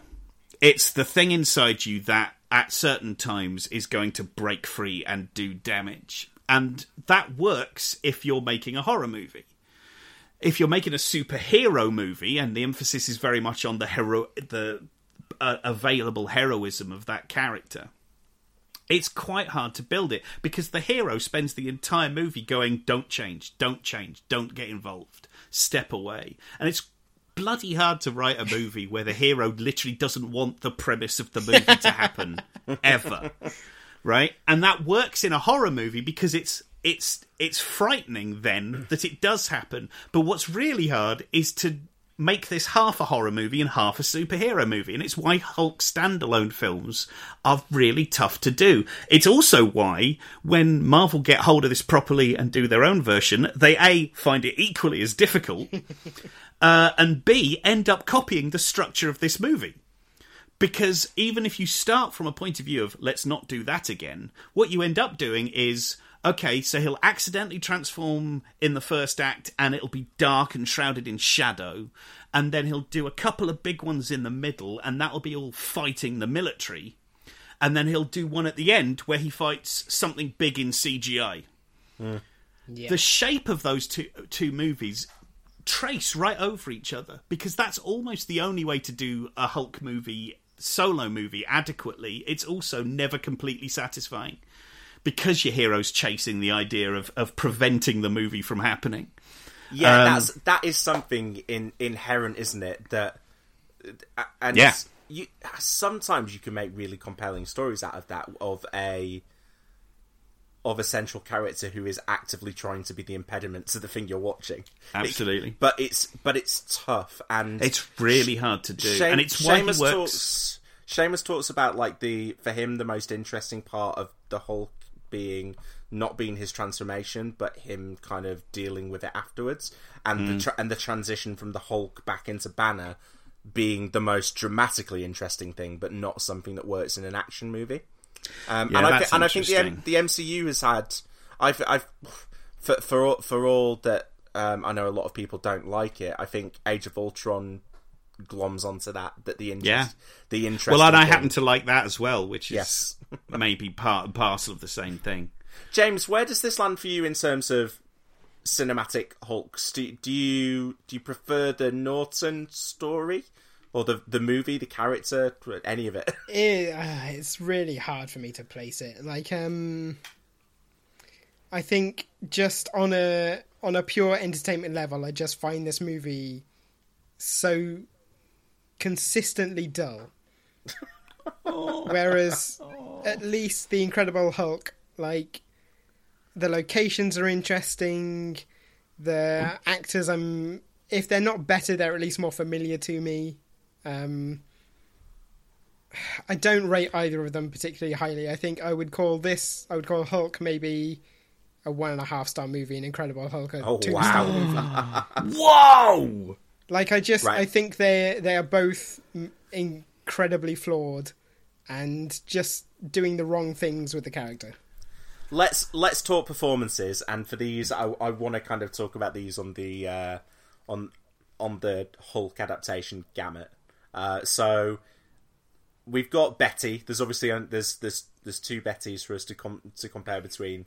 Oh, Uh, this movie wins the Bettys. Come on. Do you do you agree with that, Jake? Because I am I am so I'm so pro Jennifer Connelly. I think she's. It I mean, like it wins, but again, she's not. She's not doing anything interesting. She's absolutely go. She's she's given the the the story of going after the dad when the military aren't doing that.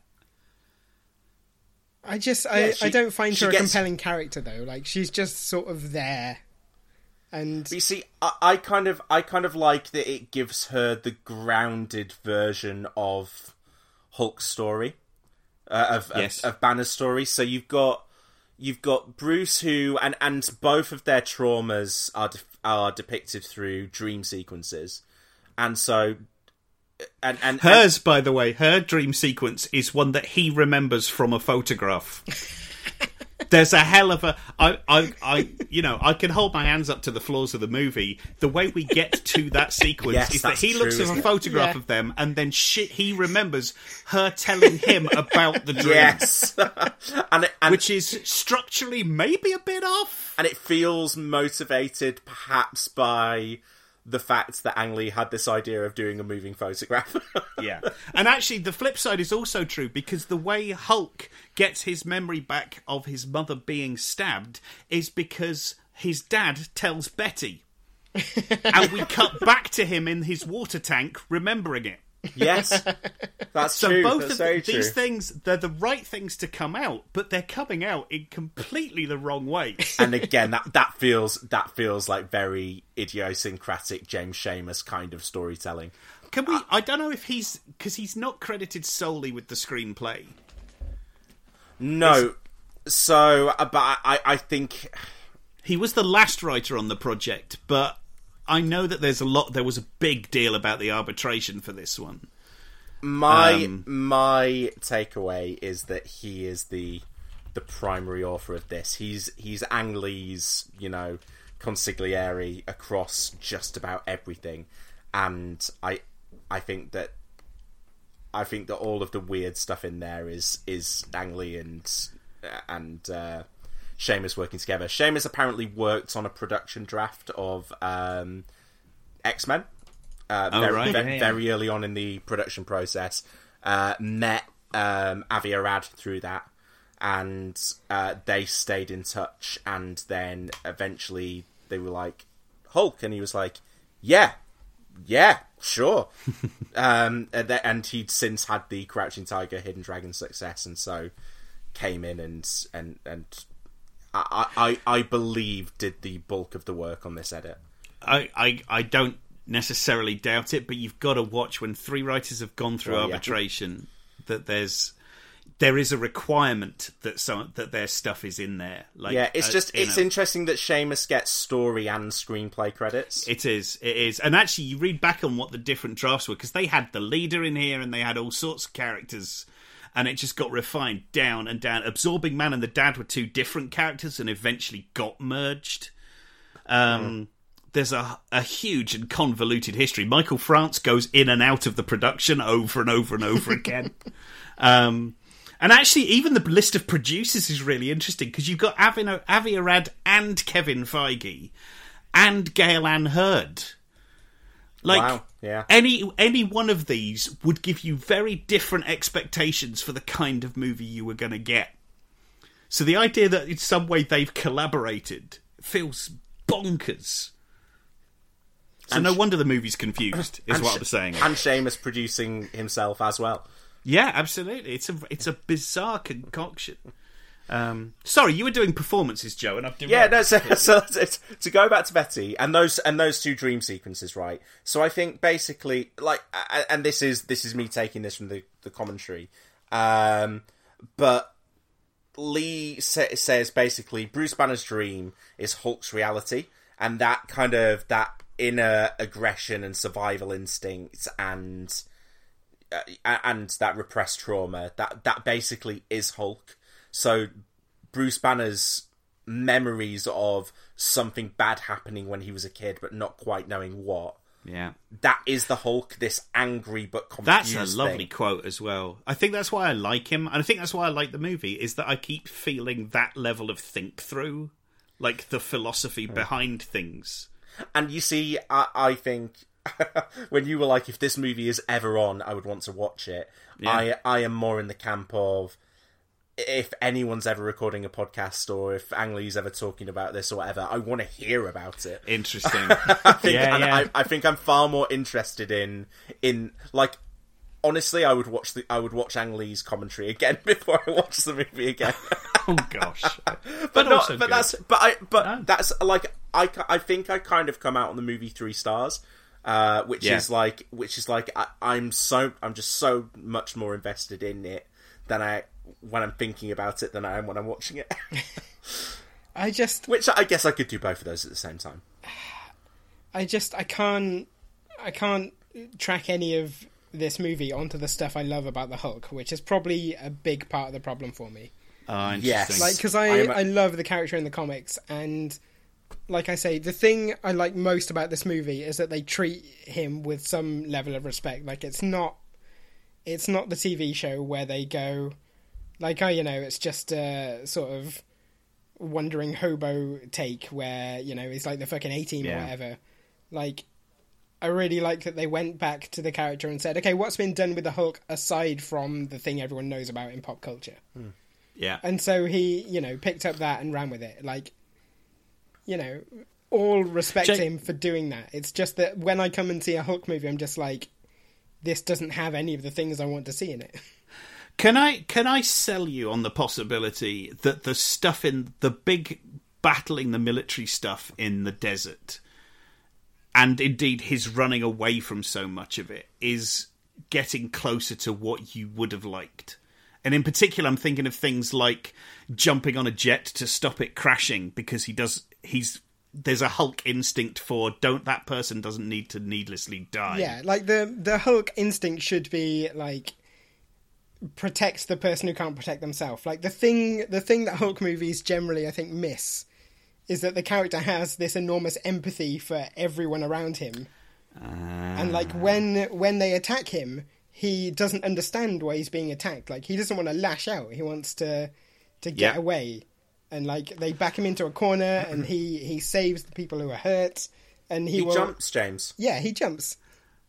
What He do- ju- and uh, by the way, the wind on his face stuff, like the delight in being free and in the open and not being attacked for a bit, is one of my favourite things. There's a real zen quality to the bouncing Hulk that I really like. Look at me with the wind on my face and without anything to bother me for miles. I remember the jumping being the thing that was the like stick that was used to poke used to poke this movie for so long. Oh, that that it was a bit shit, and I was watching it and going, I like the jumping.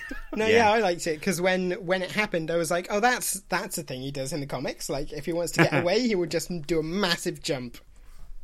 Can I also one of my favourite little bits, it, and it's so in line with what you're talking about, James, and I'm suddenly realizing, oh yeah, I could stand to see a little more of this, this version of get away. Why would you even hurt me? Mm-hmm. W- Like not treating the Hulk like a wrath beast because he's anger, he's not wrath. Yeah.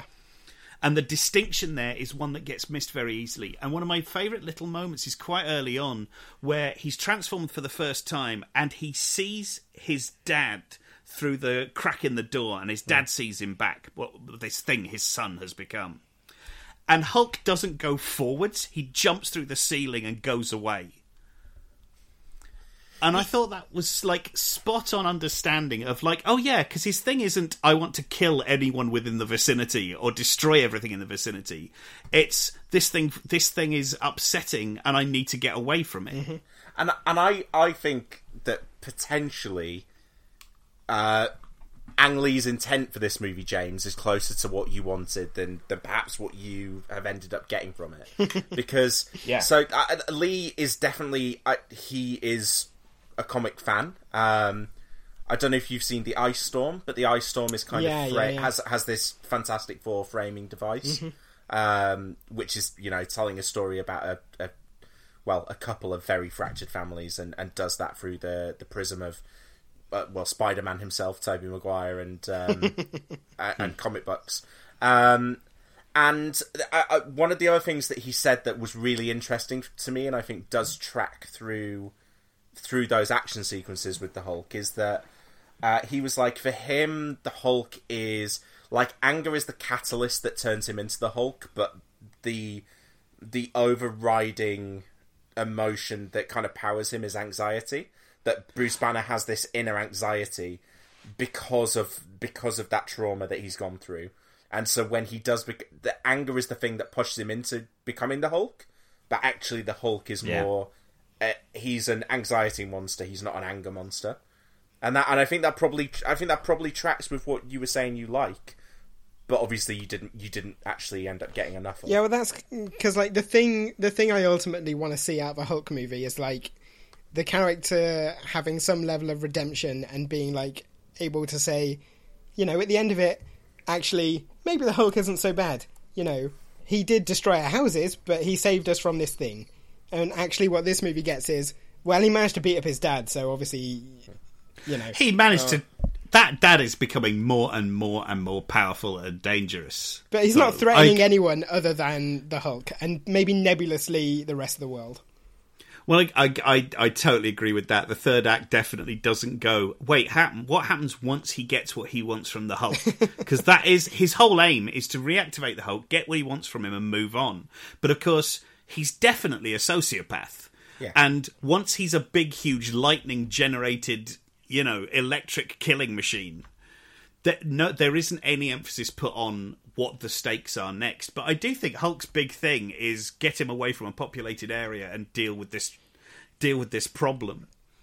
Yeah, but it's it's disconnected from any humanity. It's just like get him away from the city, fight him in the desert, and okay, It's all, but it's all about father and son. He literally hands his father his trauma to destroy him. Like that's the Yeah, big it's- final action. it's very clever. Have it. Have all of it. It's very clever. Have it all. Uh, do, you know, do you know why? It's I very thi- clever. Do you know why I, love think it doesn't work? I I think it doesn't work because, and let's get back to the performance review. Um, Hmm. I don't think Eric Bana's very good, and I think it is. And I think when I was talking at the start about um, about the effects not quite working, the luck of the Hulk not quite working for me, I, I have exactly the same problem with the Norton Hulk. I can't see that. I can't see. You can't vision- see Eric Bana in it. I can't see Yeah. Eric Bana in him, but I also, Yeah. which also means I can't see the performance tracking between the two. And I Yes. loved, I loved that Ang Lee was passionate enough about this that he wanted to see the motion capture. Uh, but I kind of wish it was Eric Bana because, uh, Yeah, no, I you get kind that. of, you kind of want, you kind of want Banner's performance to have at least a kind of a twinkle of of that inner anger. Yeah, That- no, the, I mean the fact that you can definitely see Ruffalo through the CG makes a huge difference to those Hulk appearances. and I think, and, and I do think it affects his his performance as Bruce Banner. I, I, I, I think having to deliver a performance that operates in both of those spaces, I think it, I think it benefits him when he's in the when he's in his Bruce Banner mode as well. Yeah, no, I don't think that's wrong. I don't think that's at all unreasonable. I, d- I, I quite like Banner's. I quite like Eric Bana's Bruce Banner. Um, in as much as I quite enjoy, I enjoy how repressed he's willing to be, and I feel like there's a similarity between that and what Ruffalo ends up doing, which is this kind of like I have to be so low key in my day to day life. Um, only he's low key pre Hulk, whereas with with with Ruffalo's version of the character, it's because I'm the Hulk, I have to be very low Yes. key. Yeah. Whereas here, it's like I have to be low key because of my massively repressed trauma that I've actually forgotten about, and then also I'm a Hulk on top. See, I think that's I think that's why everyone thinks that Ruffalo, uh, aside from the uh, from the visual comparison, why Ruffalo would make a great Columbo. Yeah. because because because it is that guy. He, he kind of in his in his Bruce Banner mode has that slightly kind of hunched over, like, oh, don't don't worry about me. I'm nothing. You, I'm not. Desperately unassuming. Yeah. Yeah. Just put put that man in a trench coat. So all right. So the bat the the battle of the banners. I mean, come on, Norton isn't any great. I mean, so but, um, this is. I think he's I think he's better. I want to. I, don't want to make a point better. here, which is that when Ed Norton was announced for Bruce Banner, I was so excited because Yes. his performance in Fight Club is Yeah. virtually perfect for Bruce Banner, and then he turns Yes, up and in Incredible Hulk, and he is so bored. Yes. Yeah. I think he's so bored in all the scenes he didn't write, and they edit this, edited that hour out of the movie. and so he probably. I, I, you look at the deleted scenes. Actually, no, he doesn't even bring it in the deleted scenes. No. It's a very sleepwalky, nothingy. Definitely, Ed, Ed Norton in Fight Club is the best Bruce Banner. That's that's more reasonable. I mean, actually, that and Primal Fear, like his he he, he had an early run at being some but presenting as one person while having something a lot more dangerous going on. And then Am- American History X is like the flip of that, right? That Yeah. he's, Yes. that he's active. Well, he's actively trying to repress it in the in the. Yes, second can half you of the prove movie. that there's actually a Bruce Banner still inside this Hulk guy? Is the yeah. And twenty fifth hour, Ed, late nineties, early two thousand Ed, Ed Norton. You're like, how many Oscars does this guy end up winning? Oh. Hey, I really liked um, Motherless Brooklyn. Just while we're on Ed Norton, like, Oh. so that's a good movie. It's just fascinating where his career kind of. Maybe it was around Hulk, but it just kind of stopped, didn't it? Yeah, it's funny, Well, that's isn't it? Hulk. Hulk was him becoming quote unquote difficult, right? That's when he became Yes. difficult Ed Norton, Yeah. and that's what gets people to not be on movies anymore. Yeah, hmm. and to be fair, like I like the Italian Job remake quite a lot as a great big fun silly heist movie, but he sleepwalks through that as well, hmm. and he's the villain. Like he's got every reason to be massively entertaining in that movie. So James, I, wait. Well, I, I wanted to ask James this question. Uh, Ang Lee says in the comics, no one cares about Bruce Banner, and that he wanted to try and make audiences care. I, I think he fails, but I'm more interested in the. Is that true? Because I would actually say, anytime I've read a comic with Bruce Banner in, I've gone, yeah, I don't care. Oh, give me the Um, Hulk. Give me the Hulk. I wondered whether is that is that why Planet Hulk is so successful. I mean, part of part of the thing, right, is that most most of the Hulk comics I've read don't deal exclusively in Banner versus the Hulk. They're all about the relationship between the two and the, the symbiosis between the two. Hmm.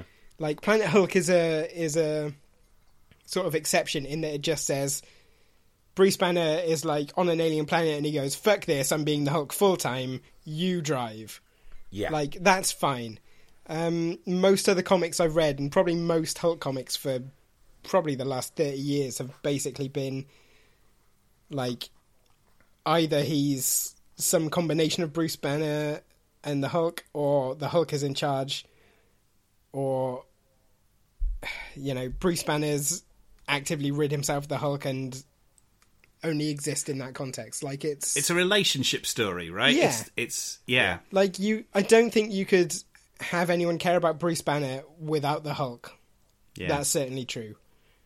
I don't. I don't a- think it's true of this movie either, though. I think Bruce Banner is on screen, and you're going, "Why do I care about you? You're boring and not very Oh, nice." you go, you're gonna break my heart. I was just. I, I think that's interesting. I think that's probably for me one of the biggest failings of uh, Infinity War Endgame is that the the Hulk Banner relationship was was resolved off screen. Yeah, definitely. and uh, you, you kind of feel like well, and I, and I think there was a version of it that we we never actually saw, but the third act felt like it was. I, I, I don't believe that that was supposed to be Mark Ruffalo inside the Hulkbuster unit, uh, armor. I think it was supposed to be Hulk inside it, and uh, some something went wrong, and we and we just never get to see that relationship It resolved, fe- and it's so frustrating. that felt like a last minute change of some kind, didn't it? yeah. Not that, kind of- not that that's what this is about, but yeah. and he kind of gets his little hero moment, doesn't he? Where he get where he kills one of the, uh, the I don't know, the One of the squiddy Outriders, guys. yeah. Yes, um, and but yeah, it, it, as much as I liked what we got from Hulk in Endgame, I could, you kind of do you kind of do go, I, w- I wish I could have seen that happen. Mhm. Those two entities resolve. It's difficult because they've not they've made a clear point of going actually I don't think Hulk or Banner are protagonists particularly in this story. Right, all the way through from the very first Avengers, like there's absolutely a um an interest in the character, like the with putting him together with Black Widow and stuff is stuff I still really enjoy, and I know that's controversial, but um, that is stuff I really enjoy. Me and too. and in the end, though, it's it's he's the thing that causes the problem on the on the the helicarrier, and then he's the the MacGuffin you bring in to do more violence at the end. In that in that first Avengers movie, and we explore the character more, but there's never a point where it's it's honestly kind of hand, the narrative is honestly handed to Bruce Banner to take forward. I don't think the closest you get is being next to Tony when Tony makes Ultron. you know, I mean, So it's yeah, quite hard they, to- They do make a point, don't they, in Avengers? Of they bring him in because they need a super scientist, not because they need a Hulk. yeah, yeah, absolutely. Mm. Go on, we were going through the cast. This is taking forever. yeah, but we're getting so many interesting. Uh, it is no, the digressions are better than the topic. But come on, keep doing them. We'll and you know, and you know what? I think this. I think now as we as we shift over to um, Thunderbolt Ross, I Hey! think this this also gives me the opportunity to finally resolve my argument about Betty and about what her her dream that we get. So in her dream, she is abandoned by her dad, who runs off obviously to investigate the gamma explosion that um, that David Banner, the Nick Nolte character, has set off uh, back in the 60s. Uh, so she's left alone. She is abandoned by her father. Um, she turns and sees Bruce, uh, but then Bruce, kind of in a POV shot, appears that he's reaching forward to put his uh, his um, hands around her neck to strangle her. Um, which for- he does later in the movie. Yes. well. Yeah. And and well, uh, yeah, and aside from the obvious foreshadowing, I think there's there's her own daddy issues there where Yeah. she kind of feels abandoned by her father, and that she has found this new kind of male presence in her life as an adult, which is Bruce. Uh, but she has recognised that there is something dangerous or unhealthy there, Yeah. and as much as she wants to embrace that, she can't quite. And and and her her narrative kind of being the the flip of Bruce's, where so Bruce's daddy issues um, are so much more irreparable, and he ends up fighting and kind of throwing his trauma back at his dad, whereas she gets the opportunity to resolve her issues Um, uh, well, ki- kind of with both of them over the course Yeah. of the movie. So with her dad, who ultimately trusts her to to play the part she needs to play in the it, with Bruce, um, and, and then with Bruce uh, himself, she kind of she finds the strength to kind of face him down as the Hulk. Um, and and yeah, I, I kind of liked I, I liked that she had she that she was a a counterpoint to him, and that b she had something that she was doing throughout the movie, which was you know actually challenging Nick Nolte. So so she serves the function that Nick Nolte doesn't need to come face to face with Bruce Banner too often during the movie. You get that kind of scene early on and then at the end, don't you? Um, Yeah. I mean, look, just look at how you've talked about that, and it's a world away from, like, Rachel McAdams in Doctor Oh, Strange. yeah. Right? There is at least, um, and I, I get not digging it, but there is an absolute intent to keep her f- front and center of a series of narratives. Now, they are narratives that are all about the male lead, but that's unfortunately how movies work. Everybody is about the lead. Um, the, the, the solution to that is more films about women. Um, but she does go actively in pursuit of the dad, in pursuit of the problem, in pursuit of solutions to her own trauma, and in solutions to his trauma. One of the big things on the military base is she persuades Ross to let her take Bruce out and try and explore what's wrong with him psychologically. Rather than them just putting him in a tank and putting a drill in his neck. I I I think it's a really textured, interesting set of stuff for her to do, and I think as a performance she acquits herself excellently. See, the just I don't disagree with any of that, but when I'm watching it, I'm just sitting there going like, "Why do you care about any of this? Like, who are you?" I I I just I think I it's know, it's built so much around the themes, and And look, I get, I do get you it. know the connectedness a- that there's just no nothing I relate to there.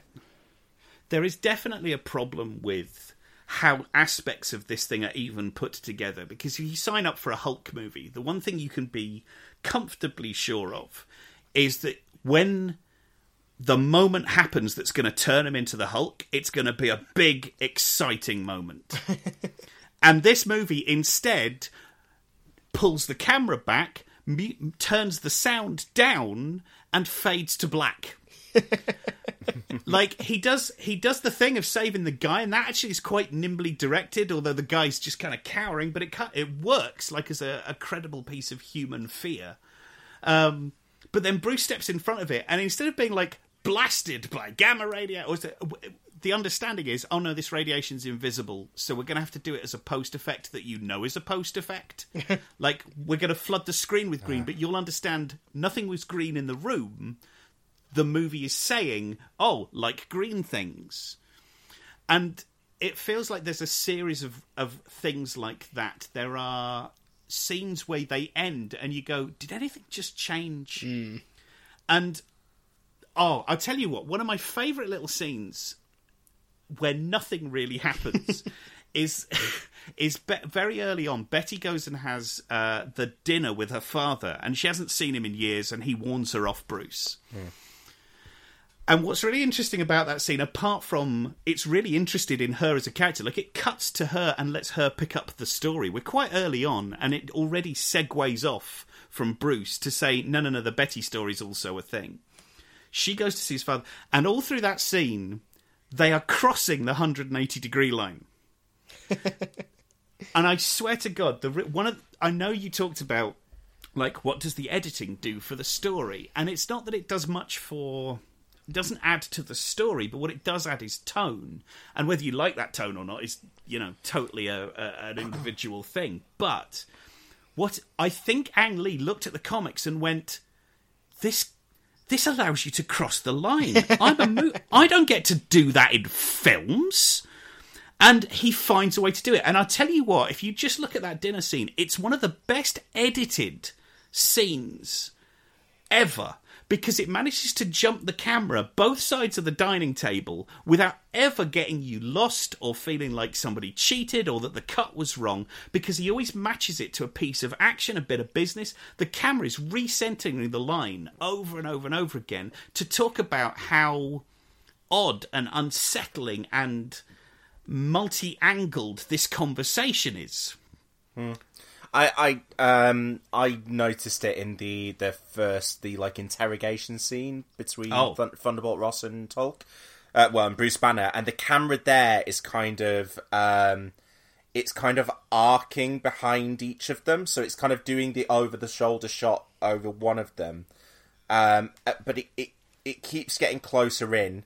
And then when it does pull back, it's almost at this really steep angle that's looking down at them. Oh yeah. Um, and it's it it's this kind of like it feels like originally that it's getting more intimate and more intimate, and then suddenly like when when Sam Elliott goes, "Oh, you don't remember, right? Okay," and then and then the camera pulls back and watches it like a remove, uh, a remove, and I and I think it is. I think for me, the editing at a lot of times adds. It kind of has that. It, it adds the pace to the movie. It, it Yeah. uh, uh, the transitions for me do feel like page turns, like and, and skipping between panels and having that real propulsive s- storytelling that, um, like, which I I I would have never realized or thought that would have been possible before I read comics through this po- podcast. But like action sequences in comics being as kinetic as they are for still Yes. images, and I think that I think you you add something to the movie by doing that. I really Um, think you do. Uh, uh, but then also like uh, I think it allows for it makes as you were saying with crossing the line but it, it makes for some really unnatural framing and some really unnatural close-ups feel natural and feel at place in the movie. So you can you can ha- you can kind of there's a shot where um where we'll talk about him in a minute but um Eric Bana walks into the room, um, and Josh Lucas is in there talking to Jennifer Connelly. Oh, and, yes. and the the kind of little frames that come up just kind of watch each of their eyes as they're looking at each Yeah, other. Yeah, who's as- looking at who? And yeah, yeah, and it, and and um, Ang Lee was, I yeah, I think Ang Lee was talking about how like it's also it's the sound design that that kind of guides your eyes visually through those Yeah. scenes where there are multiple things where the sound design will flip from panel to panel, and so you kind of don't realize when you're watching it, but it's the sound that's telling you where to look next. that's and, really interesting. and, and it does for me. It does like it's it's a movie that's two hours ten minutes long, I think, and it doesn't feel that long.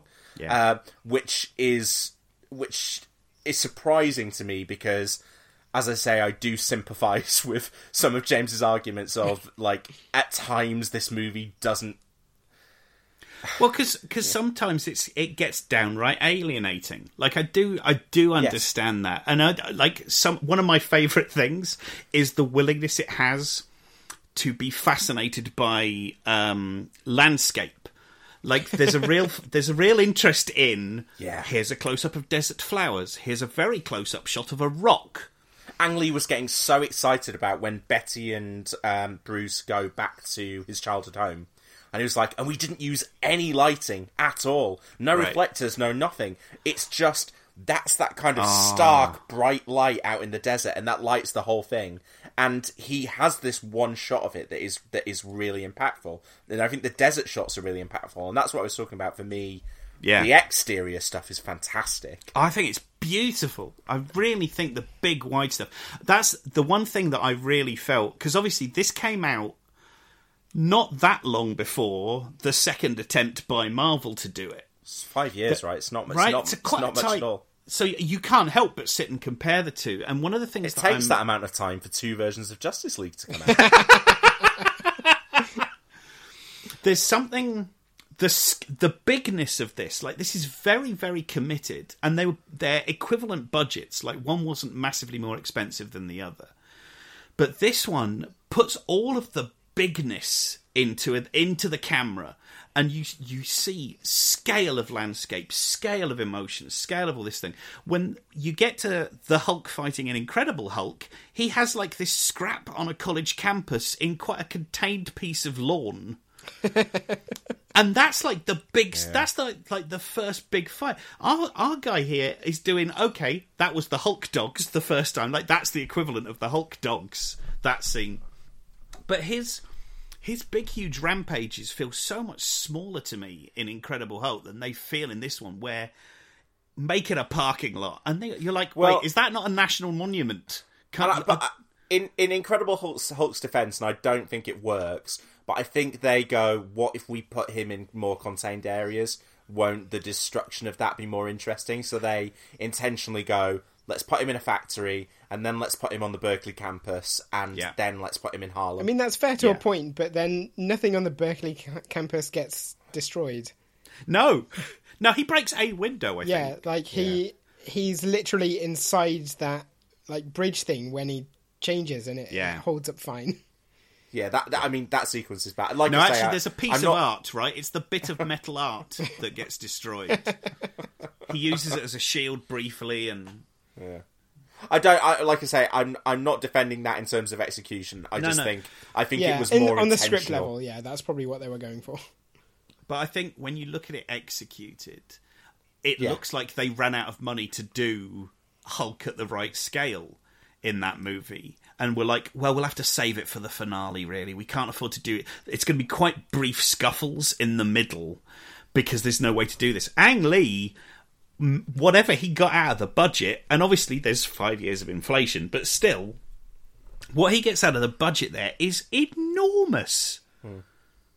It looks frus- huge. My frustration when we get to those big kind of uh, like, and I, I love the the shot of him like uh, the camera panning out so far. He looks tiny, kind of Yes. hopping hopping Oh. around the the desert and on, on that rocky area and stuff. And that I, I like that, but.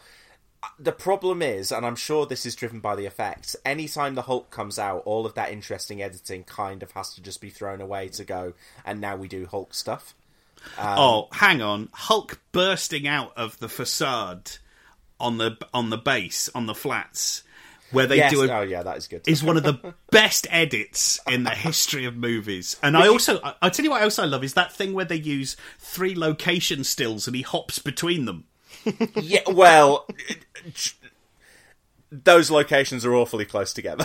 No, no, no. It's one. It's one panorama, but they they Yeah. take the photographs separately and Yeah. make them deliberately look like they don't blend together, so Yeah. they look like separate pho- photograph panels. And then he moves across them. But you know, like when when he's fighting the dogs, when he's fighting his dad at the end, it it kind of it ends up feeling more conventional to me than than Yeah, no, the- that's- uh, than than most of the movie has allowed for. Although to be fair, the things going on on screen are so insane at both of those points that it's like maybe you don't need any more. Because like his dad becomes a projector for all the comic book panels that are going on in his head in that finale. Yeah, can we talk about that final fight actually? Because I think, I think I would have forgiven a lot more about the movie if the conclusion had been comprehensible. yeah. James, can I ask a question? Did you watch this HD or standard def? I I only have the DVD, so See, I on DVD, I think that finale is damn near impenetrable. But I I bought the Blu-ray cheap, uh, spec- not quite because this podcast was coming up, but only a few months ago. And uh, when when this podcast was off, I was like, I just bought this. It's like destiny. um, because I'd been living with it on DVD for years and kind of hating that finale. And I watched it in HD, and it's so much clearer what's going on shot by shot. that is interesting. Uh, I'm not saying it redeems the literal events, Yeah. but it does. it does make you not resent the thing that's maybe or maybe not happening in front of your eyes. And, and let me let me um, just drop the incredible bombshell that Hulk is, oh, I think has just been released in 4K. There is a 4K steelbook available at Zavvi. If it should should that Oh, Joe, fancy. what are you doing to me? It comes with four exclusive art cards. Thank just in time. Four, you say? Put those on your wall. Show your devotion to that particular iteration of the Hulk. they've, I mean, they've, they've also done the same thing for um, for the for the Incredible Hulk, um, and Right. and also for, um, for the Universal Hulk collection, which I think might just be the two of them together. That's funny. Well, you know what though? It's so close to this movie working in canon with the other movie because the I think it pre-title, the, the title sequence, right, for the Incredible Hulk, almost feels like bits of this movie cut together. Yeah. I think, and I think the I think the Incredible Hulk was intentionally doing that, where it was Yeah. going, look, audiences have seen a Hulk story recently, um, Yeah. and even if they haven't, they kind of get it. Let's just get it out of the way and pick it up. But to the point that right, he's in South America. Yeah, it, yeah. It, it feels like it could be a direct continuation. I, Yeah, I, and I don't goes, feel like he goes back to anything Berkeley. really. Like Yeah, he goes back to Berkeley. It doesn't feel like there's anything that's a direct contradiction. the only the only thing that is sort of suspicious is that in the Incredible Hulk intro, it shows him sitting in the chair to irradiate himself, like he did from the seventies TV show. Oh Right, yes, But that could be anything happening, right? yeah. You can you can headcanon that away quite easily. Yeah. I want I wanted to ask about that. Um, one one thing that felt like just a slight missing link in this was, um, so his dad has turned back up. He's still got the repressed memories. He's obviously still got whatever is the, whatever has the potential to become the Hulk lurking inside of him. Um, and then the gamma in, uh, the gamma experiment goes wrong and sets it in motion. The gamma and the nanomeds. And then that yes, He abs- Yeah. he takes those in simultaneously with the gamma blast and the fact that he's got his dad's bizarre tested DNA. so, so it's it, it's all so convoluted in there that I kind of Yeah. I I wanted Nolte to be pulling those strings. You know, I wanted him to have cocked with the machine to make it Yeah, to make it's it bizarre, Go. isn't it, that he, that he didn't sabotage that machine? Yeah, yeah. Because Yeah, I was watching it going like, oh, that's that's clearly what happened, but it hadn't. Well, when yeah, when I watched it back, I was like, did I miss something? Right?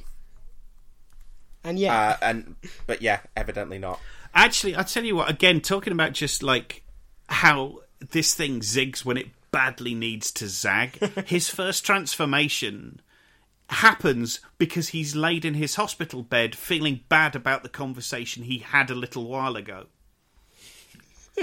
so so in like and I get it because like your long lost father and all your repressed trauma something's coming up but in terms of like just executing this in a in a way that feels movie like and visceral it's quite hard to have a character go through their biggest change when nothing specific has just happened But it, and and it it feels deliberately obtuse in those moments. Absolutely, absolutely, and that's I think that's the thing is you have to in the same way as I like close-ups of rocks and of wind of, of, and of desert flowers because it wants to talk about states of mind and zen-like states of mind, and it wants to do some of the the cool stuff is in the hallucinations, not hallucinations, but the sort of representations of Banner's mental state, which is where you get puny human from Hulk on the other side of the glass. Like it doesn't do any of these scenes literally; it does them all sort of. Um, in that sort of much more obscure mode. And, And I, I will- totally I get why people with- don't res- respond to that.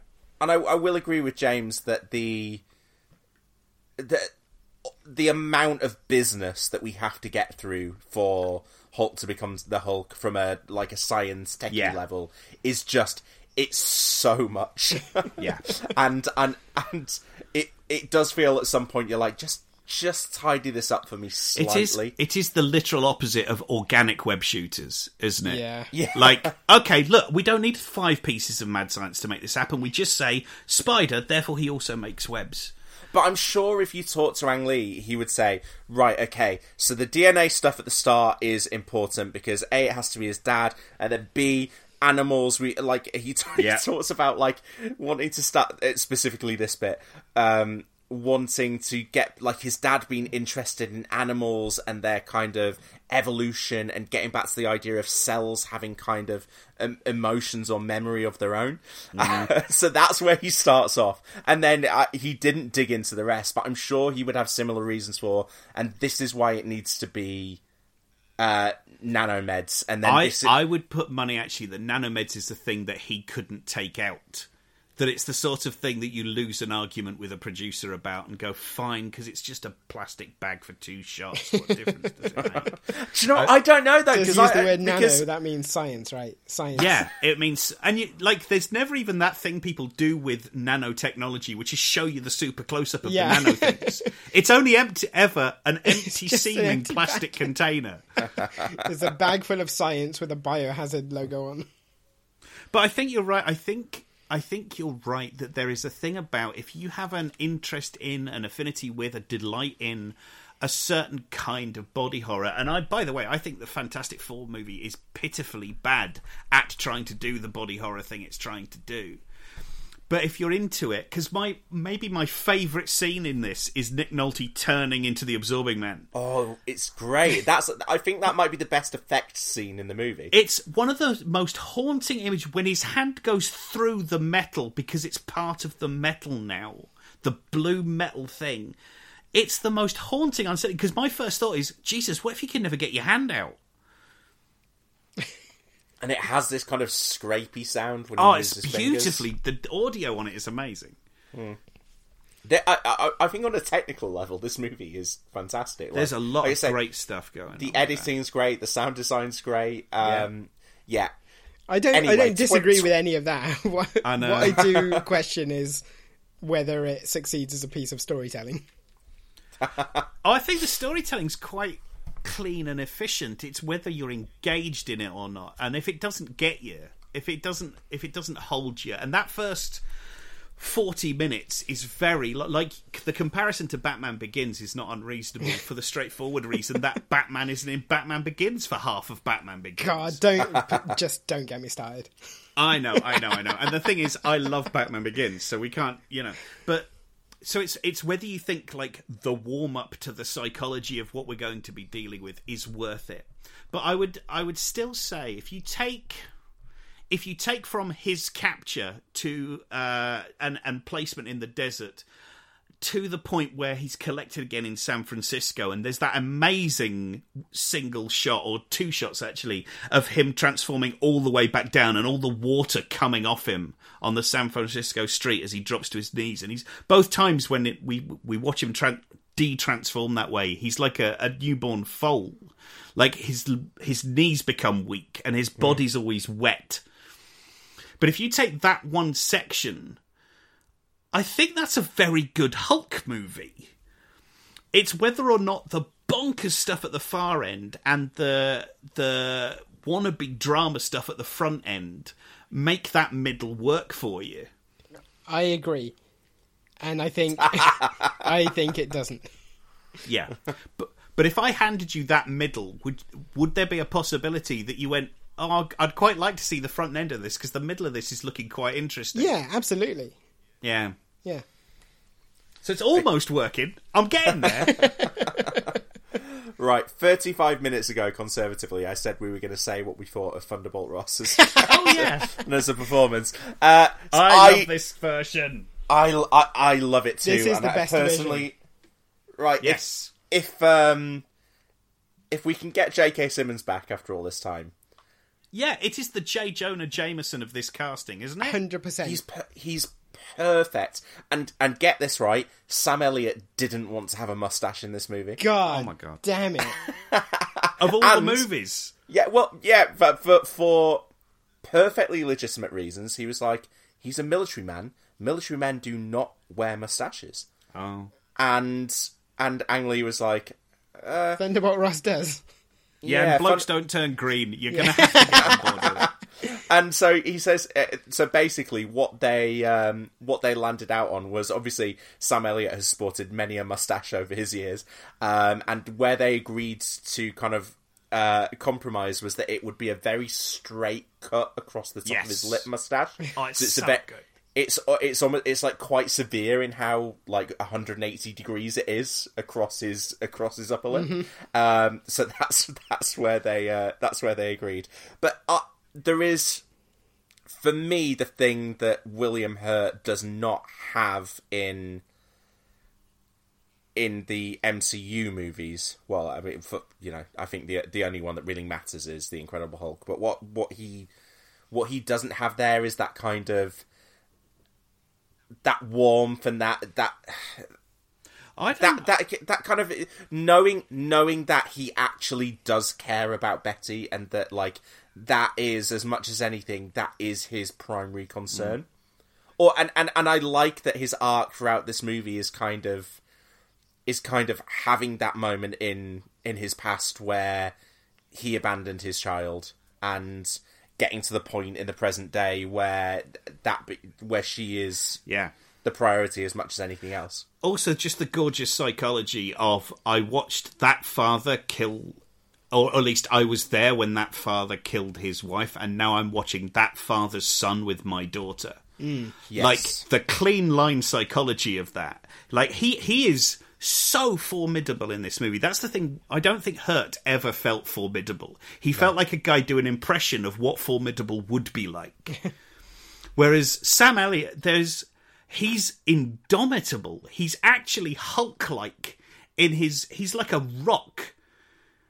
It's completely impervious. You cannot get through. See, that's that's sort of the thing I like about Sam Elliott's performance is that it's kind of exaggerated and a, Yeah. a tiny bit cartoonish, in the same way that J.K. Simmons is in in Yes. Yeah. Raimi's Spider-Man films. Like they just feel of a piece together. Yeah, I watched. Um, I think I think a lot of this for me as well is that um, I, I don't really like William Hurt as an actor, and I'm not. I, I, I've Oh, certainly, interesting. I've certain, I've certainly not seen a lot of his movies, but the ones that I have seen, I kind of often come out out of going. Not not not sure about you. Uh, whereas Sam Elliott is that guy who, in just about anything, I watched um, the Contender recently, which Oh, was yeah. a, a couple of years before this, and um, it, it uh, again, it's a movie that has aged very interestingly. um, um, but uh, I mean, li- I mean, lit- uh, very interestingly. I would say anyone that's followed kind of uh, American politics and gender in the past five years should uh, go back and revisit that movie. It's Oh. not not that it's great, but it's kind of. Um, oddly very prescient and shows how little progress we actually have made in those 20 years. Uh, but yeah, he's he's um, he's in that as kind of this um, kind of kind of a like Ross status level role. Um, he- he's fantastic in that, but I just he always is. He's Um, in um, he's in Ghost Rider. He turns up in basically Oh, that's two right. scenes in Ghost Rider as the caretaker. Oh And it's I easy. It's comfortably the best part of the entire film. When Oh. Sam Elliott delivers some exposition, then does a ghost ride on a horse, and then disappears. Oh, There is something very interesting about the fact that that Hurt is in th- th- it th- comes across less severe, comes across less strong and rugged and uh, you know tough and whatever, but doesn't seem at all warm. And yet Sam Elliott is so much harder and sterner, and yet is definitely warm somehow within that. I'll be honest, I didn't. the one of the things that I struggled with was the first time around. Um, I didn't really get in that opening sequence that that was Ross, and I know it says it Oh. on his jacket, but I just didn't. I was I was listening to what he was saying rather than reading what was on his shirt, and it was only it was only like halfway through the movie that I clicked, and I was like. Oh, oh right, yeah. Okay. Oh, so they actually were. Yeah, okay. He's very makes- hard to cast a young version of. I actually quite like the casting of the two younger versions of those men, but it's quite hard Yeah. to do. Yeah. Well, Um, that's the that's one of the things that reminded me of Superman, which is that Oh, they show yeah. you like you spend the first well I don't know 10, 15 minutes of the movie like with actors who aren't in the rest of it. Yeah, and yeah. I was like, where are the characters I watched this film for? And they turn up sort of later on. Here's another one that of those I realise I just keep going. Here's another one of those scenes that isn't actually put together properly. But here here is another one of those. When we get finally to the truth that that Banner's father stabbed his mother. Literally nobody in the audience thinks anything other than that's what happened. Mm-hmm. Like it's played out as this reveal, and I get that it's Bruce realizing it, although it's not. It's Betty being told it while Bruce realizes it independently in a tank. But it's it's so it's so almost right. It's so frustrating. It's the right time for it to happen, but the the the reveal of it, I think, as an audience, you go, "Oh, do they do they think they've told us something new?" Because Well, I assumed he killed the mother. So I think that scene is telling us something new, and it gets lost because of that. Now the thing, the thing that the mo- that that what it is telling us is that is basically it's Nick Nolte's interior journey up to that point. So he tested on himself Yeah, because yeah. he wanted it not not because he was like sacrificing himself, was because he wanted to have the benefits of this experiment through whatever fucked up DNA stuff, it ends up going onto his son. So he then goes, right, okay, I didn't, I wanted this to happen to me. I didn't want to curse my son. Um, I need to cure him. And so he's frantically searching for a cure. And that's, and that's when General Ross says, no, you can't do that anymore. You have to stop. Mhm. Effectively damning his son. And so, and it's at that Huh. point, it's at that point that he snaps. And that's what I said about, like, kind of, there is a point at which that character has some love and affection for his son, mm. but it's, it's in the first three minutes of the movie, and yeah, then it happens way it. too early. Yeah. So so that's when he goes home and he makes the decision I would rather kill my son Yes. than him stay with this inside him for the rest Yeah. of his life. And that's the that's the information that that scene gets across. Yes, it's that the But mother died it- trying to save Bruce. yeah. And, that's and the so- bit that doesn't quite come over. So, a his mom tried to sacrifice herself for him, which Yeah. which is uh, which is something that is hugely important emotionally for Bruce. But that B that is the moment of kind of snapping into supervillain for the father. yes.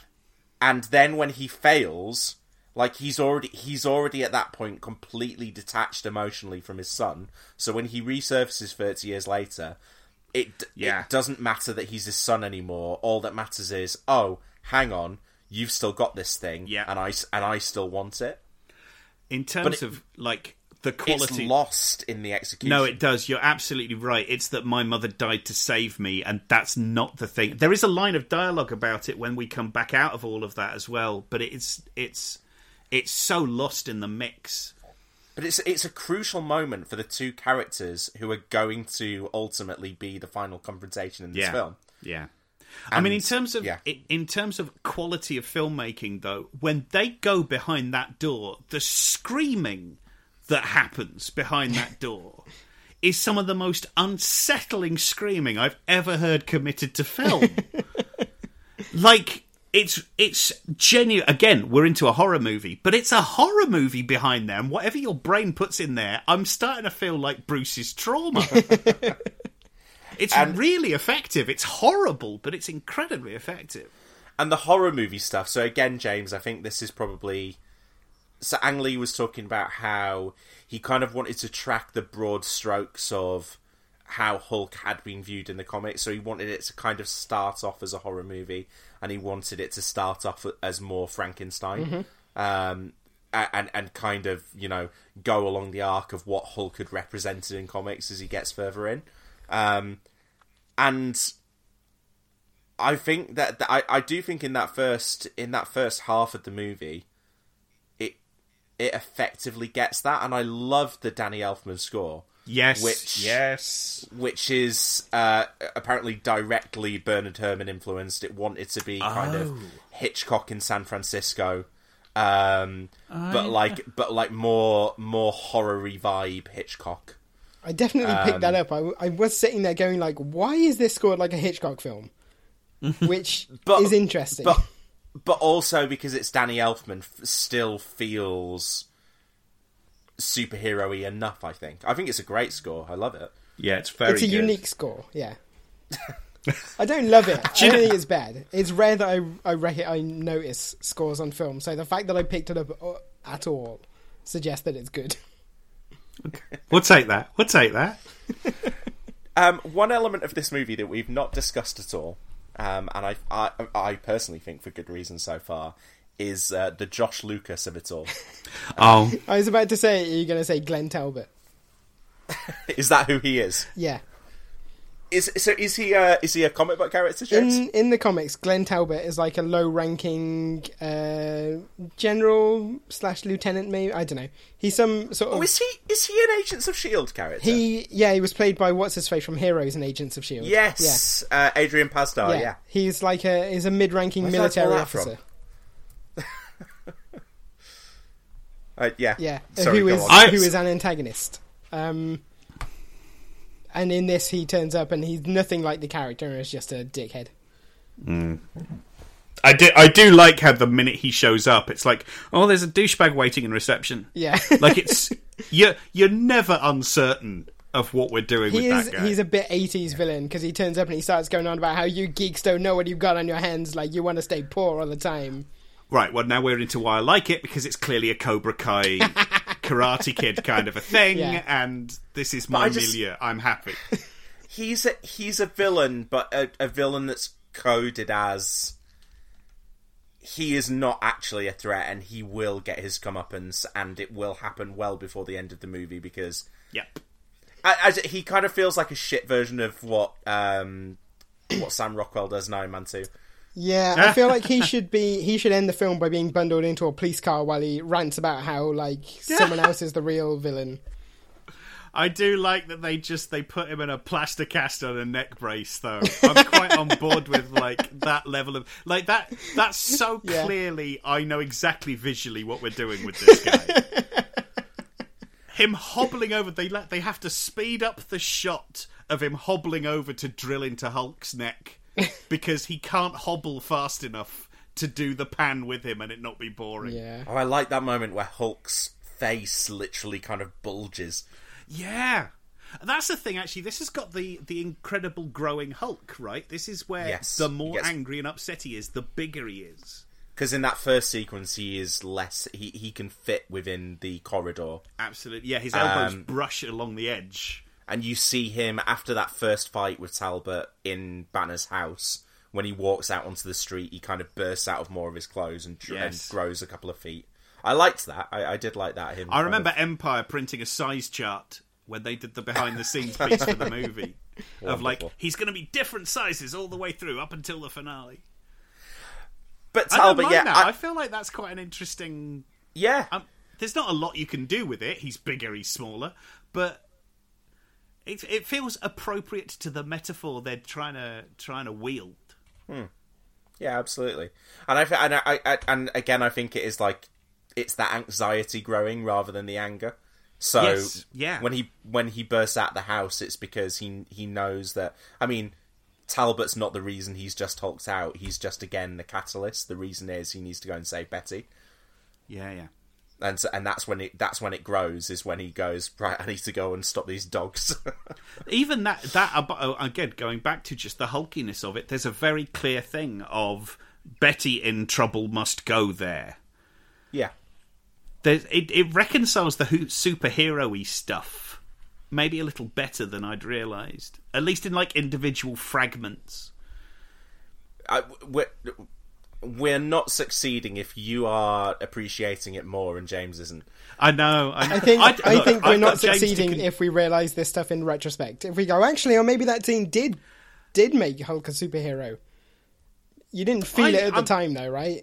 Well, the thing is, there's a thing with emotion. Just because you felt it doesn't mean you articulating it in the moment. There, there's always a bit retrospective. Those th- when you when you leave a relationship and you start to look at when exactly re- you stopped falling in love, you don't really notice that at the time and articulate it. It's okay to have only emotional responses to art. Yeah, I just I think if if it had pushed the right buttons, you would have felt it properly at the time, rather than sort of intellectualizing it after. No, no, no. But I, th- I think my thing is I do feel, which is why I like the movie, is I feel like I got a superhero-y Hulk from it. I just didn't realize that I'd like was looking at specific fragments of that mm-hmm. because I like the dog scene. And if you ask me why I like the dog scene, it's like the think through of it and the blah blah blah. But actually, it must be also yeah because there's this. Uh, it's that King Kong quality. I talked about it earlier without enunciating it. I like that he picks her up and feeds her into the car to try and protect her. And also in the Hulk scene, you get to see his bum at the end. Oh yeah, which is always yeah. I mean, that scene was going to be Hulk naked for the entirety of it. this is the this is one way or another. This has been a movie I've rewatched. I mean, there are definitely MCU movies I've re- watched with less frequency than this because there's something about it I really, really dig. Um, and it's quite nice. It's quite nice to talk to somebody who doesn't like it because obviously the world doesn't like it.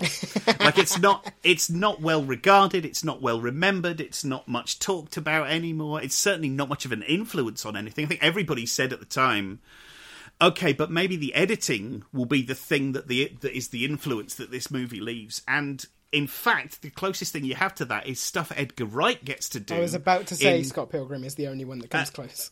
Scott Pilgrim is the one, and Scott Pilgrim didn't make any money either. um, and in fact, there's a there's a definite argument that this Hulk gives you a sort of idea of what Edgar doing Ant Man would have been like. At least in as much as like, oh yeah, there's there's a reason Marvel won't tolerate that kind of shenanigan. Is because it's it's it's a Brechtian alienation device, or you know whatever. It. I feel bad for Scott Pilgrim because it's a very good movie that nobody went to see. Yeah. Um, but there's there's definitely an argument of like too much of a clever thing because it's, Ah, it's that's that's that's where I have got to with Edgar Wright as his career Yeah. has progressed. I mean, I, like to the to the point where we got to the world's end, and I was like, I get it. You foreshadowed all of this. Yeah. Yes. it, Right. it, it wasn't interesting when you foreshadowed it, and it's not interesting now. Oh, it's it's a whole other podcast, but it's like th- they aren't jokes. If I only know they're jokes the second time I round, that I only because because what you what's really the, the the foreshadowing are jokes. Once you know what the ending is, once you know there are payoffs to all of this, the first time it happens is really funny.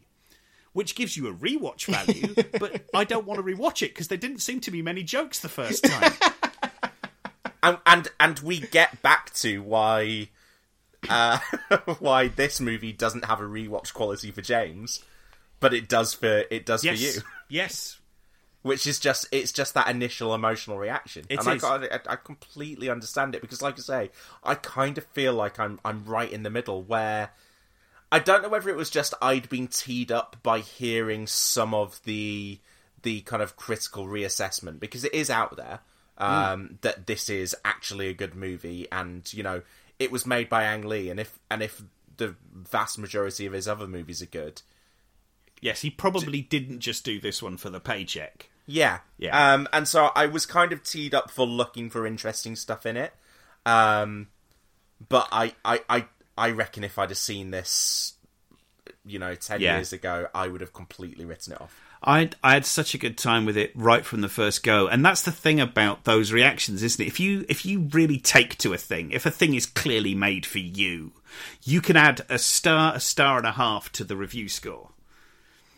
Or in And my likewise, case, you if- can take one off. Absolutely, yeah. No, I can't argue that that's unfair and unreasonable. You're wrong, but it's not unfair or unreasonable. But I, I also think there is something there is something about how superhero movies have progressed and become not uniform because I don't I don't think they are mm-hmm. uniform, but there is there is something about what we are used to be having delivered through superhero movies now 17 years on from this film. Oh, you only have to look at the origin of like the scene where Ultron gives birth is uh, or is given birth to is like one of those moments where you literally see the genre expand and it just goes, "Oh, you know what? You just throw a load of stuff in a box and hit it with a magic hammer and you've got another one." and it's kind of fine. Nobody balks at it. Nobody goes, "Wait, wait a minute, what?" Now that is the is the is the growth of the genre that Ang Lee didn't have at his disposal, so ended up doing. Oh God, am I going to have to explain the green color and the fact that it's really self healing and that it, it's bulletproof and all of this kind of stuff? And actually, you didn't have to do as much explaining as you actually did do. but there was a thing of like we are obliged to make this all track. And eventually we just went, ah, comic book movies. It's kind of fine. Everyone's okay because the outcome's worth it. Yeah, yeah, Yeah. But I, I, I, I- but I just, I don't know. I look, I, I look at this movie and I go, it's what superhero movies have become. uh, Not, not even that they've just aged it badly, but they've made audiences even less likely. It's superhero audiences even less likely to go back and visit this and get something out of it. Yeah. because it, it's not, it's not conforming to anything that we expect from superhero movies. Uh, much more so now, even than back then, and. I also kind of think it's it's interesting that we within kind of discussions about superhero films, there are lots of people who say, uh, like fans of the genre, and you know, you see, you hear like, you know, it was this, it was the selling point for DC at one at one stage, wasn't it? That this is the the filmmakers get to come in and make films at DC, and Oh, yeah. um, and Marvel, it's just it's just any old director, and you know, it's just chur- churned out. Yeah, they Um, value storytelling. We can talk about that. but I do, you, but I- do think you get obviously, you know, the Zack Snyder movies feel like Zack Snyder movies. Yeah, Um, yeah. I, I think that you can probably, it's less than half of the Marvel movies I would say that feel distinctly. Oh, and as someone who doesn't buy into auteur theory particularly, I quite I'm quite happy for these to parallel coexist. You know, Yeah. it's, it's quite lovely to go. Yeah, go on. You know, you give me your massively weird take. Meanwhile, I'll let the the writing department be in charge of some movies as well because I quite like writing. Mm-hmm. But I, I kind of, I think the people who would say we want more director-driven Yeah, yeah. superhero movies, I think what they mean is not Hulk. And I think if you if you actually if you actually gave it to filmmakers and gave them the amount of scope that Ang Lee got here, you would have a lot more movies like Hulk that audiences would completely reject. Oh, t- yeah. Well, that's that's the danger of the High Wire Act, isn't it? Is how More often ponderous superhero films. I mean, we were talking off off uh, off mic about um, about Star Trek and and Bond and all, all sorts of franchises, and th- th- those are the ones that like. What's it, Andrew? To get to, to get back to your Kickstarter. Oh, yeah. Bond is a, Bond is a franchise that everyone's like Christopher Nolan one day surely, and they go no, they're not. No, they're, they're not going to give it to Christopher Nolan. Ima- imagine a Bond movie full of flashbacks. It would feel immediately unusual. It would you, you, part of your fight or flight response would kick in and go, "What the hell's this?" and I, I just, I cannot believe that they will ever make the Quentin Tarantino Star Trek movie because No. that's not a thing that you do. Because it won't, like it, it, not at that budget level. It just doesn't, it doesn't happen. And I, I, I, I don't know who is the closest to getting the amount of leash that Ang Lee got on Hulk, but it hasn't happened for a long, long time. Now, I mean, you're you're you're into your Zack Snyder's, aren't you? I mean, that's where it's. That's the. I think that's the closest. Yeah, Yeah. look how well that worked out for DC. So I imagine indeed. probably not going to happen again, right? I mean, in fairness, Birds of Prey as well, Suicide Squad. Like they gave these people, they gave them the chance to do their direct delay thing, and it has not paid off even slightly. No, this is true. But I There's a- don't. I, I don't think that those two are anywhere near as close to. I mean, like I I think David Ayer got that movie completely taken away from Oh, him. yeah, so yeah, maybe yeah, he, but- maybe Yeah, but I don't to. think the the movie they took away was a better movie. No, No, no. like I'm. I am. I am intrigued by the Snyder cut. I have no doubt that I will not like it, but I'm intrigued by it because Zack Snyder is, for for all of his faults, a weird and interesting filmmaker. Um, I don't tend to like his movies, but I am interested by them. Yeah. Um, n- no interest in ever seeing the Ayer cut. No. No, thank you. No. no, Bec- because because Actually, you know what? just- It's going to be James Gunn's next Suicide Squad, isn't it? That's the one that's going to Yeah. feel like a James Gunn movie. but I kind of again I kind of feel like within the within the restrictions now that didn't exist for Ang Lee. I oh, just- I just- certainly. oh, certainly. Yeah. But the nice thing is, he's already he. What he's essentially going to do is give you what if Guardians but nasty. Um, yeah, There's going to be Yeah, a which definite like. doesn't sound appealing. And it sounds I like have we're no going to idea get what I think of it. Honestly, from the stuff we've seen so far, I, I left. I must be the only person who left with no opinion. and it, it sounds like um, we're going to get a link back to this Hulk movie and that the villain is going to be starfish themed. I, d- it's, it's- I, I- I can't remember what it was. It was some Starro, Starro, who is yeah, an in- intelligent a- alien life form res- resembling a giant starfish, Yeah. um, who uses spores to con- to control people. Um, and I, I think that actually might be Taika Waititi. You know, Ah. I, th- I think everyone's assuming that Waititi is Ah, the um, shortcut to likability. yeah, there you go. So that uh, there we go. We've we've linked back the new Suicide Suicide Squad movie in a couple of ways to Hulk. There we go. We've proven that the cut that the 2003 Hulk movie is contemporarily relevant. Promise. And we have finally Okay. talked about everyone in the cast now. I think. Yes, no, I, and I- and I and I, I think we've talked about Hulk nearly enough. I think we should just probably round up some final thoughts. Um, I will say that I enjoyed a brief cameo from Daniel Dae Kim. Yeah, um, yeah. who who goes on to be Jin in Lost uh, shortly after this. And can I just say, when he has been popping up in stuff recently, and that dude is aging like a fine wine. He's he is so handsome. Uh, so that's that's uh, my little lusting after actors corner of this of this podcast. Did Um, we spot oh, Lou uh, Ferrigno hanging out with yes. Stan Lee? Yep. Yeah, doing his Stan Lee. Yeah. aw. Yep. I like it because Um, they, they made sure he was in a uniform that really showed you his shape. Right. Good for And them. appar- Quite right. Apparently, too. that was completely improvised by Stan Lee. That Ang Lee just went, just just walk and talk to him, just just be talking like two guys, and and that that's what Stan Lee did. Do you know what? I would I would almost believe it, except that he gets Bruce Banner's current name correct. Oh, He the calls him Doctor Krenzler. Oh, Krenzler, yeah. Which, like, Dan- I don't believe was, he- uh, he paid a huge attention to the script. I think that was written for him. At the best of times, Stan Lee can't get his characters' names correct. So yeah, probably fair. maybe, he ju- maybe he just took a guess and they they failed to fit in the rest of the film around what he came up with. They were like, we can't get Stan Lee to do it again, so we're going to have to reshoot this bit of the film. Doesn't Fr- doesn't Ferrigno play a security guard at Berkeley in? He does, yeah. In Oh, I Incredible. Yeah, Yeah. I ah! th- I think they're all of a piece. More I think evidence of this, canonicity. this character goes on to become Professor Hulk, and you can't you can't persuade me otherwise. Fair enough. No, I'll allow it. I'm totally up for that. Phase I'm- phase I'm- zero. Yeah, absolutely. Uh, one of my other f- favorite moments in the movie was um, Hulk literally biting off the warhead from a missile. Oh, isn't that great? And spitting it at a plane. I loved it. He's having some real fun in that. I love him rolling up a sleeve he doesn't have when he's fighting the tanks.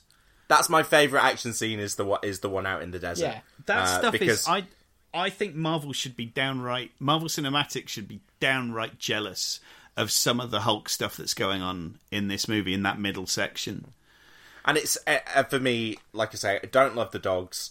Uh, I agree with James. Can't see the action sequence at the end properly. Um, so Yeah. definite, definite big win for uh, fighting the planes. Yes, absolutely. That is classic Hulk business as well. Like punching, Yeah. some, punching some military gear. Very good. Happy with that. Doesn't do so much of that in the MCU. No, And- no.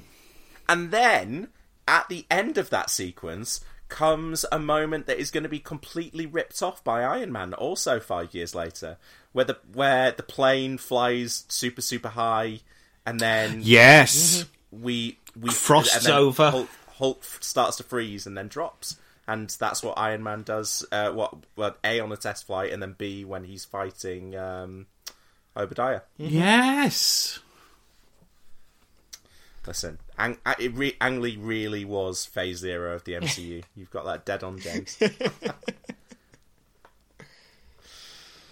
And we didn't I think- we didn't do the joke about his name once, which I think shows admirable restraint.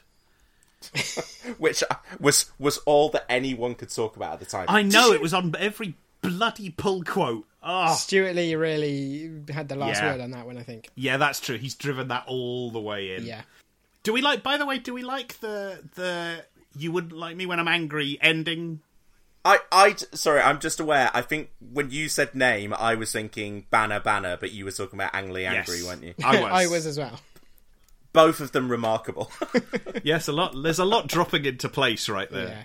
Yeah. But yeah, what do we think about? Because I, co- I, I know it's the TV show, but him off in South America doing good and subtitling his catchphrase worked as a nice little sign off for me. I, I'll be honest, I didn't care at that point. Oh. I think It's just me that's going to love this movie. it's, I it's don't bold care. of the movie to save its one joke to the very last second. He spit out a warhead. Not all the It's jokes just- are dialogue. All of the interesting stuff had wrapped up, and then the movie continued for a couple more scenes. Oh.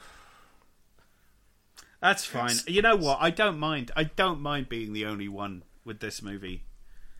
If there's, by the way, if there's anyone listening to this who's on Twitter and is with me on this movie, come and tell me. I'll feel so reassured. I'm, I am half with you. Yeah. But I just, again, I want to, re- I want to read a book interpreting this movie more than I want to watch it again. Well, you want to watch his commentary, which I totally understand. In fact, I, I would do a commentary of this. There's another one for Kickstarter. I'll do a commentary over this movie. Somebody actually, I've I- I've already promised my editor that at some point we will we'll do the the essay analysis essay on Short Circuit Two, which, as you know, is a particular thing of mine. So we'll just add this to the list. Do Hulk first. I've got it's great. I love this collection of movies that everyone dislikes that I'm determined to redeem. Quantum of Solace, Hulk, Short Circuit 2. I mean, I like Short, Short Circuit 2 when I was a child. I've not dared watch it Oh. since. yeah, well there's there's one very specific thing that make it very hard to watch and Like the what's Oh. the guy In who plays Ben, 2020. right? yeah. Yeah. Yeah, Fisher Stevens It's is very Fisher much Stevens, That's yes. not, not of a descent that is appropriate to the part he is playing. It was a different time. A different time. It was the oh yeah, 1980s. Yeah. yeah, nobody knew it was wrong is the argument, Right? isn't it? Nobody knew. I mean, it might be only white people didn't know, and that was enough. That was the thing. Yeah. Oh, I've I've segued us quite appallingly. I Uh, apologise. for well, traditionally, when we start talking about other movies, that's when we know we've hit the end of this one. So yes, Yes. probably this is.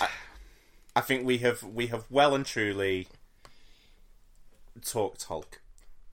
I enjoyed it. I really enjoyed we it. smashed. Well, Hulk. that's good. Okay, so um, Andrew, thank you for joining us for our uh, for our Hulk chat. Oh, it's been a pleasure. Where can our listeners find you online, and where can they find out more about funding your Quantum of Solace Kickstarter? Uh, so I'm L Ardent on Twitter, E L L A R D Ellard, and then E N T at the end, Ellard Ent.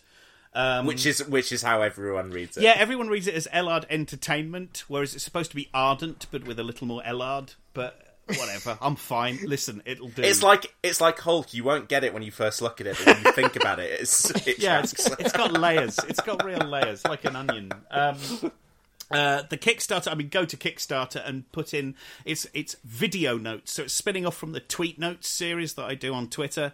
Um, so it's video notes uh, for James Bond. Um, but obviously, I'll be linking to it on my Twitter, and I'll be linking it to it from uh, andrewellard.com, we my will link to it from the Cineverse Twitter. Oh, you diamond geezers. Well, brilliant, Andrew. Thank you for joining us. Um, and listeners, if you enjoyed this episode, then you can find out more and subscribe on Acast, Apple Podcasts, Spotify, Player FM, Overcast, Google, Stitcher, or your podcast app of choice. Uh, you can find out uh, more about everything we do at cinematicuniverse.com. You can find merch um, at cinematicu.redbubble.com, and you can get in touch with us on Twitter at cine underscore verse or send us an email at podcast sorry, to podcast at cinematicuniverse.com. Uh, you can also find us on Patreon if you want to back us further. Thank you very much for listening, and we will see you again in a couple of weeks. Bye. Goodbye.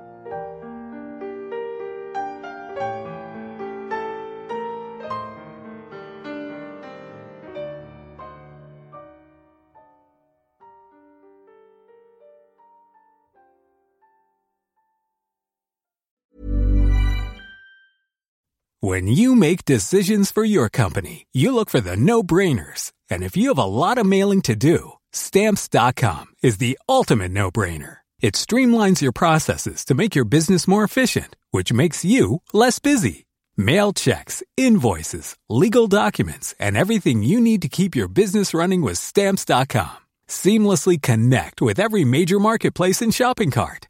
Schedule package pickups and see your cheapest and fastest shipping options from different carriers with rates up to 89% off USPS and UPS rates. And with the stamps.com mobile app, you can take care of mailing and shipping wherever you are. Make the same no-brainer decision as over 1 million other businesses with stamps.com. Sign up with code program for a 4-week trial plus free postage and a free digital scale. No long-term commitments or contracts. That's stamps.com. Code program. Are you ready for truly hydrated skin? Meet Hyaluronic Body Serum, a breakthrough in body care from Osea. It's clinically proven to instantly increase hydration by 161%. Their lightweight, fast absorbing serum delivers 24 hours of nonstop hydration for silky smooth skin without the sticky afterfeel. Osea's latest innovation combines the magic of their best-selling hyaluronic sea serum with a new formula that's good for the whole body and five types of hyaluronic acid to target every layer of the skin. Osea is a women-founded, women-led brand that's been crafting seaweed-powered products for nearly 30 years. The best part? Everything Osea makes is clean, vegan, cruelty-free, and climate-neutral certified, so you never have to choose between your values and your best skin. Treat your skin to clean, vegan skincare from Osea. Get 10% off your first order site-wide with code SUMMER at OseaMalibu.com. That's O-S-E-A Malibu.com code SUMMER.